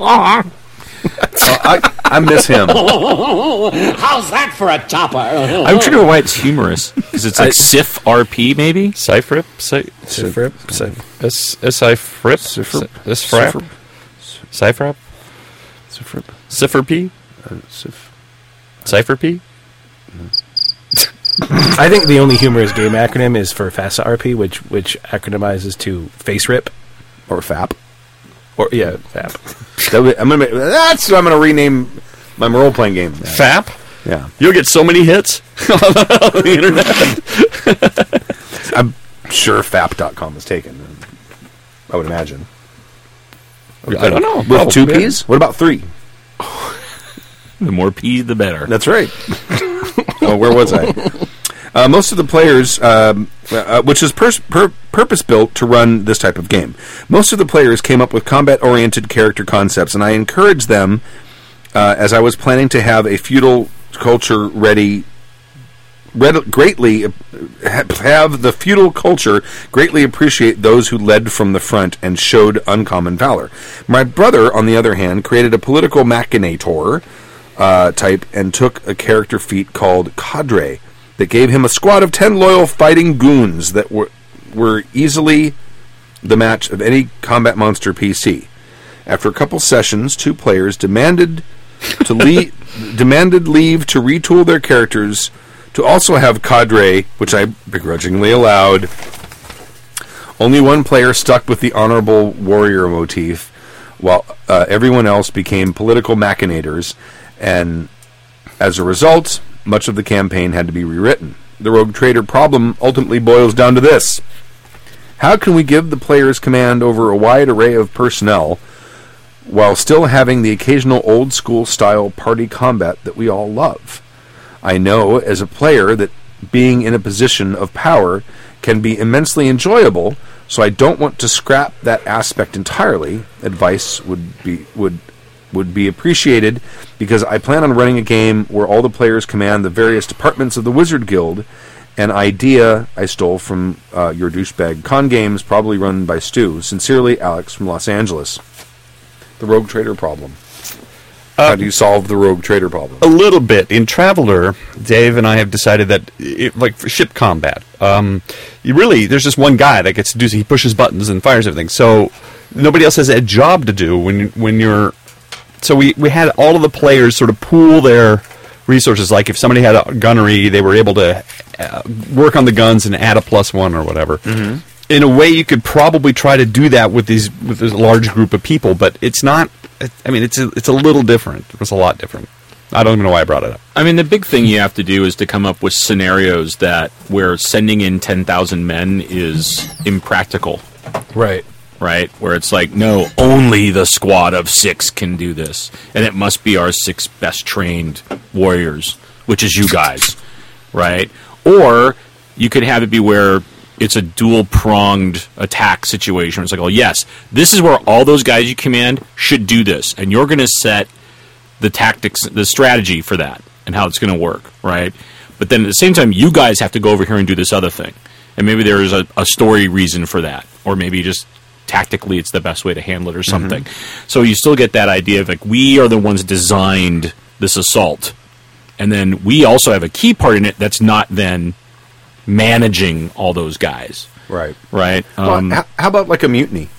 Like, uh, come up with an excuse for all of the PCs to all be in the same conference room or something. And while they're in the conference room, the doors get welded shut, and the in, and the the bridge crew gets killed, and mutineers have taken over the ship. You've got to take the ship back. You don't know who on the ship you can trust and who you can't. Yeah, there's tens of thousands of them. Some might be loyal, some might not. I mean, you're you're really kind of breaking the probably your. Your, well, then, then- yeah, your- then you've your got scenario like, concept. sessions after that where they're still trying to figure out, all right, who who can we trust, who can we, with, basically, or they just kill everyone. Right, well, yeah, but you got to you got to first off if you want to have that your party's going to go out into combat by themselves. You got to take the bridge back Yeah. on this ship that holds 10,000 tens of thousands of people. Right. Well, it kind of uh, almost parallels the earlier discussion we had uh, around you know it, you can't if you have to devise scenarios where the hammer isn't always the the answer, right? Or combat isn't always the answer. Right. So you have to have scenarios in in this rogue trader type setting where it's just not about sending ten thousand guys at the problem. Right? It's like yeah, that wouldn't work at all. There's there's trade negotiations happening. Sending ten thousand guys Right. now doesn't do shit. Right. Yeah, maybe they Right. maybe they as representatives need to go to a thing, and then That's why the Jedi have Yeah. to be there. Right. To talk into the trade negotiations. they have to be there. I mean, eh, I'm thinking of like the Enterprise or whatever. Uh, Kirk would tell everybody what to do, and these 10,000 people were scrambling around the ship making stuff happen, but i- i- it. He's still in charge, right? And then, or the science officer would still come up with You ideas, can't right? send 10,000 men down to woo a green alien woman. can't. You gotta do that yourself. That was uh, that's where I was going with that. Whenever there was an away team, they just sent the eight guys down there, and then Right. the guys in red suits got killed, and then Kirk would woo his way out of it. But I mean, that, that- it- technically, isn't that the way it's set up to, be, to run? And then maybe it's a loophole. It's like, oh, we got 10,000 guys. One of those guys should be able to figure out the solution. We'll just sit back and wait till they do. to me, the bigger problem is the one that they had in a song of uh, Ice and Fire, right? It, which is uh, you've got one guy who's got ten guys with him all the time, Right. and then you've got two other guys that don't have anybody. Right. It's like, hey, we're gonna go get in this fight now. Okay, great, because I've always got ten NPC warriors with me. Oh well, shit, I feel pretty ineffectual. Like that seems to be more problematic. Right. Right. Well, I mean, uh, there's still ways you can get around that. there again, you need to come up with come up with more situations where uh, those those ten warriors you got with you aren't going to be any help. Did the, did the You know, check yeah. clear? I'm not sure. My I didn't get paid yet this month. Uh, You know, I'm not, so right, I'm I'm not not fighting too. for you until. Uh, Right. I'm sorry we don't allow anyone of their standing into this into the court. oh, Right. There you Like, go. They need to Yeah. wait outside with all the rest of the hired hands. Or you could take one guy with you. right. You know, ma- don't don't completely neutralize the character feat Oh yeah, by this saying, is "Oh, you this is can't a- take all ten of them." Be like, you can take two of them with you. This is a civil meeting. You can bring a second with. you. Right. Right. I mean, we it was interesting. We we kind of had that um, a little bit in the Pirate Pathfinder game because because there was a crew. Right. You guys have a full crew. We had a full crew, and so suddenly we're like, oh wow, we have like a whole shitload of NPCs, and so we all kind of took our second Yeah. Everyone's got a mentee. Yeah, we had like a we had like a, oh here's the person that is I, I'm I've become friends with them in the crew or whatever. So we all had kind of one NPC, but we did have a whole that we also kind of ran with our character. We had a whole crew worth of people, but then the way Tyler handled think that it's like is when we got 40 into people big on the ship. yeah when we got into big combats or conflicts. the- It's like they're all running the ship. Right. You can't like tell all of them. All right, now everybody Yeah, they onto can't their all drop vessel. swords. Yeah, they can't all draw swords. Like they're all doing other shit they need to do to maintain the vessel you have. Mm-hmm. But you get this smaller compact of that, right? Right. which worked pretty well. I know in the Honor Harrington books, it's about uh, space combat and stuff. She basically interacts with the heads of the departments, which is uh, ostensibly what you're saying is you have your little little mentor or whatever, but you maybe they're the head, head of the department or the second of the department, and that's how you interact. You don't have to deal with the whole crew, and they're the only people that you talk to, and you can take them with you as opposed to the ten thousand people that work in engineering. You could do higher level stuff too, where like eh, I was looking back saying he's planning on running the game where uh, all the players command the various departments of a wizard's guild, right? It's like that doesn't mean that now you've got fifty wizards to go and fight this thing. It's like all right, this department is enchantments, and here's the problem. Like, what problem are you trying to have these guys solve? So you're making more. It's almost like you're putting the players in the role of of manage, management, right, or executives. And it's like, great, yes, you have a staff of people, but you know they don't go with you to every single meeting. They don't go with you on business trips. They're all doing stuff that's going to get you an output that's important for your character, right, or for your party. So you might have a in that type of thing if they're having to go and if the party is having to go and solve these wizard related problems, it might be like, oh, you know, we've got three things that we can tackle, but you know, all three of them, we need an enchanted item. Like, okay, which one am I putting my team of 50 wizards on to figure out? Oh, we better get that dragon slaying sword. Okay, I'm going to have my guys start working on researching that and the whole thing. Great. And, and Right, eventually there's- you're going to get the sword because he has that whole group of people that he's managing and making do things or Sure. You can't just shift everyone to focus on one problem. There's constantly things that Yeah. people need to be taking care of. Uh, care of. So let them take care of that. It's like really in the Pirate Pathfinder game. Great, you have 50 people on your ship. 50 people attack your ship. What are you guys going to do? They're occupied with them. right. and it- maybe there's a timeline involved, and so their your your crew of wizards. They're, they're getting paid by the hour. They don't care how fast they have to work. So suddenly, you really need to get this thing, um, and they're they're just taking their own sweet time. So you need to be in, it, you know, to inspire them or whatever. Because ultimately, it's your head. You're, you're the one that's in charge of the crew. I want to play a game where you all play wizard HR managers. You're like, all right, you've got to fire Kenny today. How, how do you deal with that? oh, and by the way, Kenny's a blood mage. right? Well, it could, be, it could be a coup like that. You leave, you leave to go off on something, come back, and somebody else is taking in charge. Like, yeah, we voted you out of the what? It's I'm the head of the department. Not anymore. We had to replace. Follow up advice from David. Last email. Who would like to read it? Oh, I will. Hello, snooch to the doochers. I had to say Dutchers because it doesn't doesn't rhyme otherwise. All right. Before I start, let me say that your show is simply amazing. Amazing! The quality and natural discussion about my favorite hobby is fantastic and entertaining. I have just started listening to your show and heard a topic that piqued my interest. He spelled piqued wrong, David. The original question was. No, he Port- didn't. Yeah, he did. No, he didn't. If it peaked, it's P I Q E P-I-Q-U-E-D. D. No, he, he peaked it. It was the top of his interest. Yeah. It, It went it down took after. his interest to a new height. It peaked his interest, and now nothing is as interesting. Or maybe he calls his interest his ears, oh, and it, and it, like overloaded, Oh, yeah, maybe. like a like an audio. Right. Like it peaked. like I can't. Like oh my god. I'm- oh, All right, I'll stop being a, a pedant. A luddite. Portal appears, party discusses what to do. Player just jumps in the portal, and the thief player states their character wouldn't do that, but goes in begrudgingly. Dick move?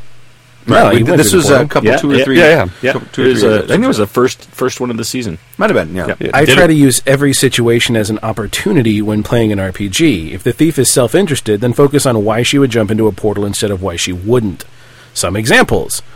One, someone in the party owes the thief money, and if she doesn't follow, she'll never get paid. No one owes her money? Well, now they do. We find this out through role playing. The thief's uncle once told her of a time when he jumped through a portal and came back with riches. That seems really forced. Now going through is, attempt- is tempting, and there's a new NPC uncle. Three, if the group if the group often finds treasures, then it would be with the thief's best interest to stay with the party. She has probably followed them into dangerous situations before, and they have paid out. That's the most likely one to me. It's like, Yeah. oh, you're getting me into some shit again. Great. And, and then you know uh, along the way, like, great, I'm getting two shares for this because this is bullshit, guys. Role play it. Mm-hmm. My school of thought is that you can play true to your character and still do things that wouldn't fit their personality. My Han Solo character would never save Princess Leia in the Death Star. Oh wait, there's a boatload of money involved. I'm in. Keep up the great work. Spoon. A nice tick reference. Yeah, that is that is kind of interesting. That was that was I went back, I've been going back and catching up on this season, and that was a very interesting discussion about like what's the dick move? Who who pulled the dick move there? Mm-hmm. The player or the GM? Right, and that, that whole thing around there. But It is a tough situation when the party wants to split, and you know you're, you as a GM get that sinking feeling like, oh fuck, how do I how do I make this work? Like when your when your fucking pilot decides to stay on the ship, you're like, god damn it, what, how do I See, how do but- I do that? So it was interesting. Like I didn't I didn't mind that one because I know you so well. Yeah. I knew you were like, yep, this is what my character would do, and I'm perfectly fine with going over here and reading this book for an hour. and, and I and, I was like, and I, okay. went into that Right. knowing that, but, But- okay, okay, maybe it's a bad I- example. well, but no, but I- but I think it's that's worth bringing up because I I didn't I was okay with it and handled it the way I did because I knew you as a person and a player. Okay. that was very much based off of knowing what would happen. Right. It is it is difficult too because if you're doing a more cinematic progression, then there's that whole. This is where the camera's focus goes like, hey, I'm going to stay back on the ship and do some research, or like, there's no way I'm going. Fuck you guys. Okay, great. Well, we're going to go follow where the main storyline goes. At the same time, there's um, there's a lot of things that that happen, and that was like the first session, right? So a lot of other things that happen that don't come through sometimes on an actual play that are that that can that happen or as GMs can do, which is to uh, use those opportunities where the party splits like that. If you know it's going to be a short amount of time, right, in like the actual game, like, hey, we're going to go off and do this questioning, we're going to do that, great. Like, I will hand a note to the player or send like then when we did I was like oh hey Yeah. here's something that comes over the wire Yeah. what you do with that is what you do with that right and you can engage with me as much as you want right on the side the thing that I think is is super fascinating and then I got kind of hooked on in that tappy game was using side communication that's nonverbal which used to be passing notes, but now it can be like sending things back and forth, whatever it is. Yeah, via and there's actually tablet. been a lot of that that hasn't all surfaced yet in our game. Mm-hmm. Where we're like, I think almost everybody sent me stuff, right? And in fact, one of the one of the story threads you went on to is a thing that Brash. That as Brash, you asked me a question, and I sent you a thing back, and it was like, "Oh, well, that dovetails really well into this thing. We maybe we could do that anyway. Yeah, we should go do that thing." Right. which is around the stormtrooper armor at the huts. Um, and so I think that that's also another way to to tackle that when the party splits The hard part to me is when it's something like this, like that portal rift, where it's like this is these people are going to go far, far away for a long time. Yeah. So now what do you want to do, right? If that ever came up where it was like, hey, half of us want to go to this one destination, the other half of us want to go to this other destination, and that's going to be months of actual time. Right. What- Oh, okay. Well, now that that becomes extremely difficult for the GM. It might make a metagame discussion, but it, sometimes that thing has to happen. Like, okay, we need Sure. to stop right here. Here's what's going to happen. You're welcome to stay on this side of the portal, but um, you, You're going to make a new character if you want to keep playing. yeah, Right. or, or And- whatever. and yeah, it's a yeah. metagame discussion, but sometimes that has to happen. It's like you, you don't know what you're you're getting yourself into. Maybe it's easier to say that any treasure that they get on that side, they get to keep, and you don't get any. Sure. Well, that's up to the party. Yeah, yeah. But I think it- the thing that was interesting too is is in um, in later sessions, and it doesn't give anything away if this one isn't up yet. But you stayed on the ship, but you stayed in contact right through the com link. through the com links with everybody that time, right? Right. Which is like all so you weren't physically there, but you were there enough to chime in, like you could hear what was happening, right? Yes. And so you're like, I even all- did some research while they were. Right. Like you're like, live. oh, yeah. Oh, hey. Yeah. They'll just let me look that up. Wait, wait. Let me find out. Okay. hey, And that's here's the thing. that's not, technically that's not a bad idea to have somebody Right. back there who can do that is- if we're in a situation where we and need it was basically I had to keep the ship run, running. You know, Right. That's, it- that's it's just like we had- that somebody has to drive the getaway Right, car. But that would, but that would, to me, that that ended up being a very, a very good It's a party natural, split. yeah.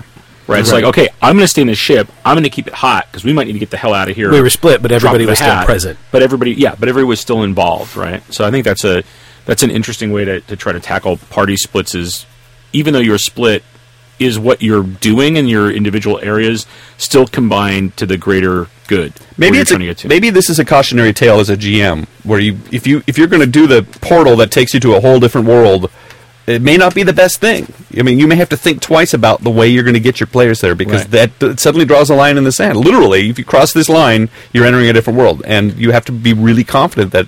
So, as a GM, maybe think twice before you set up those. But I think some of that's on the player too to come up with a reason why their player their character would do that. I agree. But I think the big thing, and, and, and this will rehash, but uh, but that really struck me is that was the moment where the GM has to like stop everything. Even the guys that go, "Look, I'm tired. I don't want to listen to this like bickering and back and forth. Fuck it, I'm jumping through."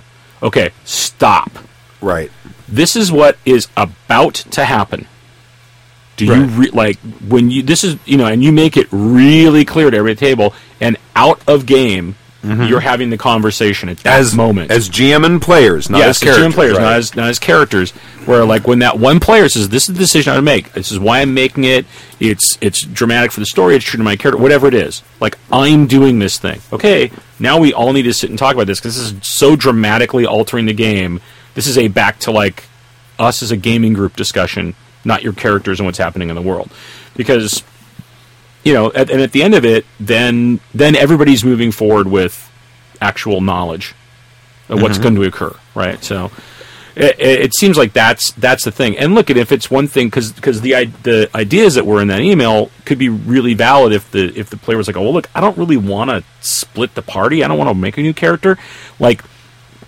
But I can't I can't figure out why my character would go through that portal. Do you guys have any ideas? I'm like, you know, like like because you can do that, right? That's Yeah. like, and then that might be like, oh, well, what about this? Or like, hey, remember that other time we went to the dragon's den and you were like, there's no fucking way I'm going in there, but you came out of it with that sweet stealth armor, and you're like, okay, right, maybe my greed's going to drive me in, or whatever it is, right? So you come up with something that now adds to the story, but you you kind of need the time to to have that conversation, right? Right. And get out of the sort of the heated moment in role play where you're you are becoming intractable. right. And the, and it's and and that almost happened in one of your con games when I was running Mm-hmm. the in the freak show game where I had the dog boy, and we went over into the Fey realm, and suddenly, like Everything was much more.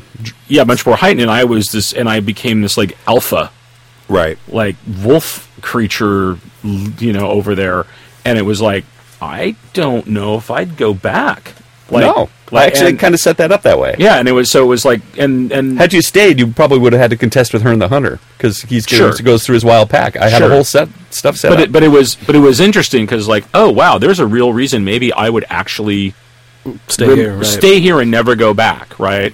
And and I think those are, to me, that is the that is uh, can be the uh, uh, just how great a story can be, right? You you potentially have done a great job as a GM if you've put some kind of option in front of somebody. They're like, oh, wow, holy crap, I might dramatically alter my character Right. because of this.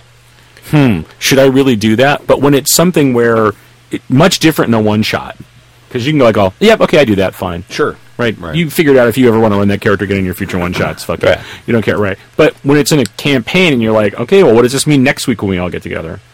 You've you've gotta you've gotta step aside and and have that conversation. But I like the idea of if the player wants to stick together, like is there is there a, something you can come up with that would actually maybe make them do something that is against their first inclination? I think if WoW has taught us nothing, it's that the doing a Leroy Jenkins never ends well.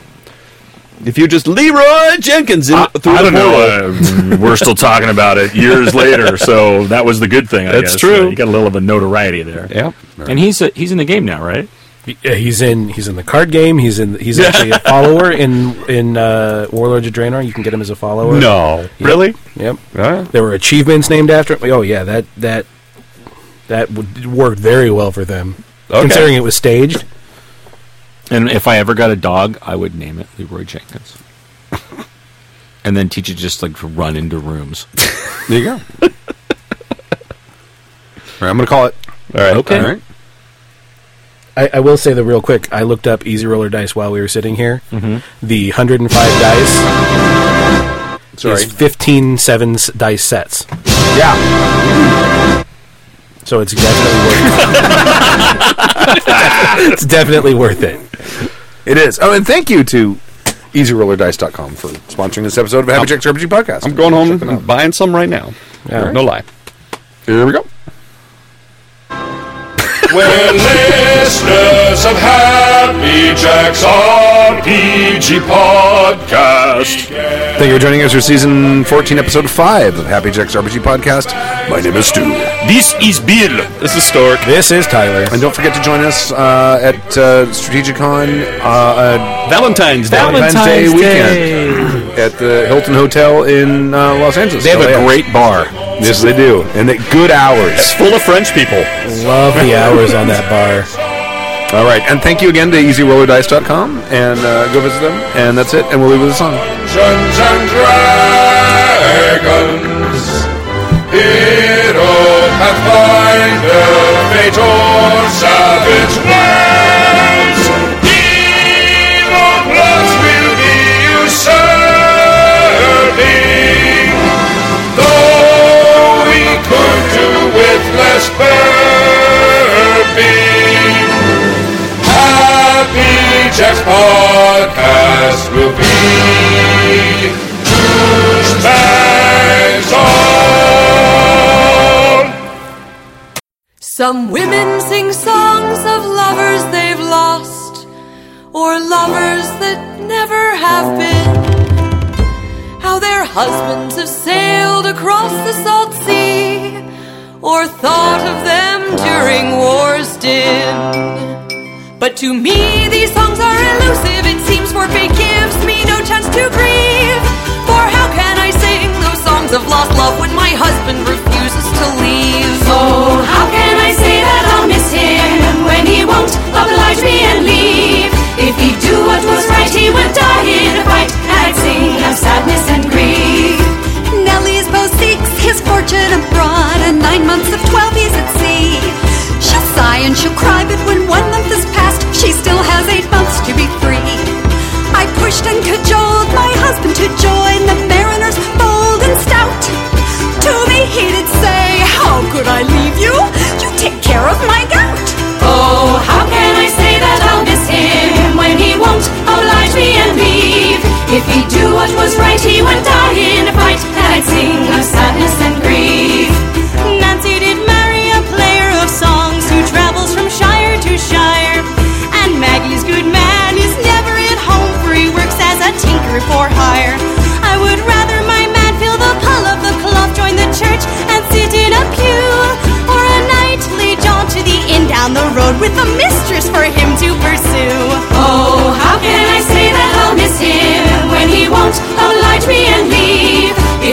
what was right, he would die in a fright, and I'd sing of sadness and grief. Oh, how can I say that I'll miss him when he won't oblige me and leave?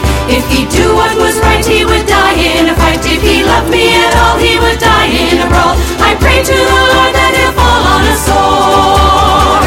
And how can I sing those songs of lost love when my husband refuses to leave? The preceding program has been a presentation of the Angry Folk Media Empire. bum, bum, bum, bum,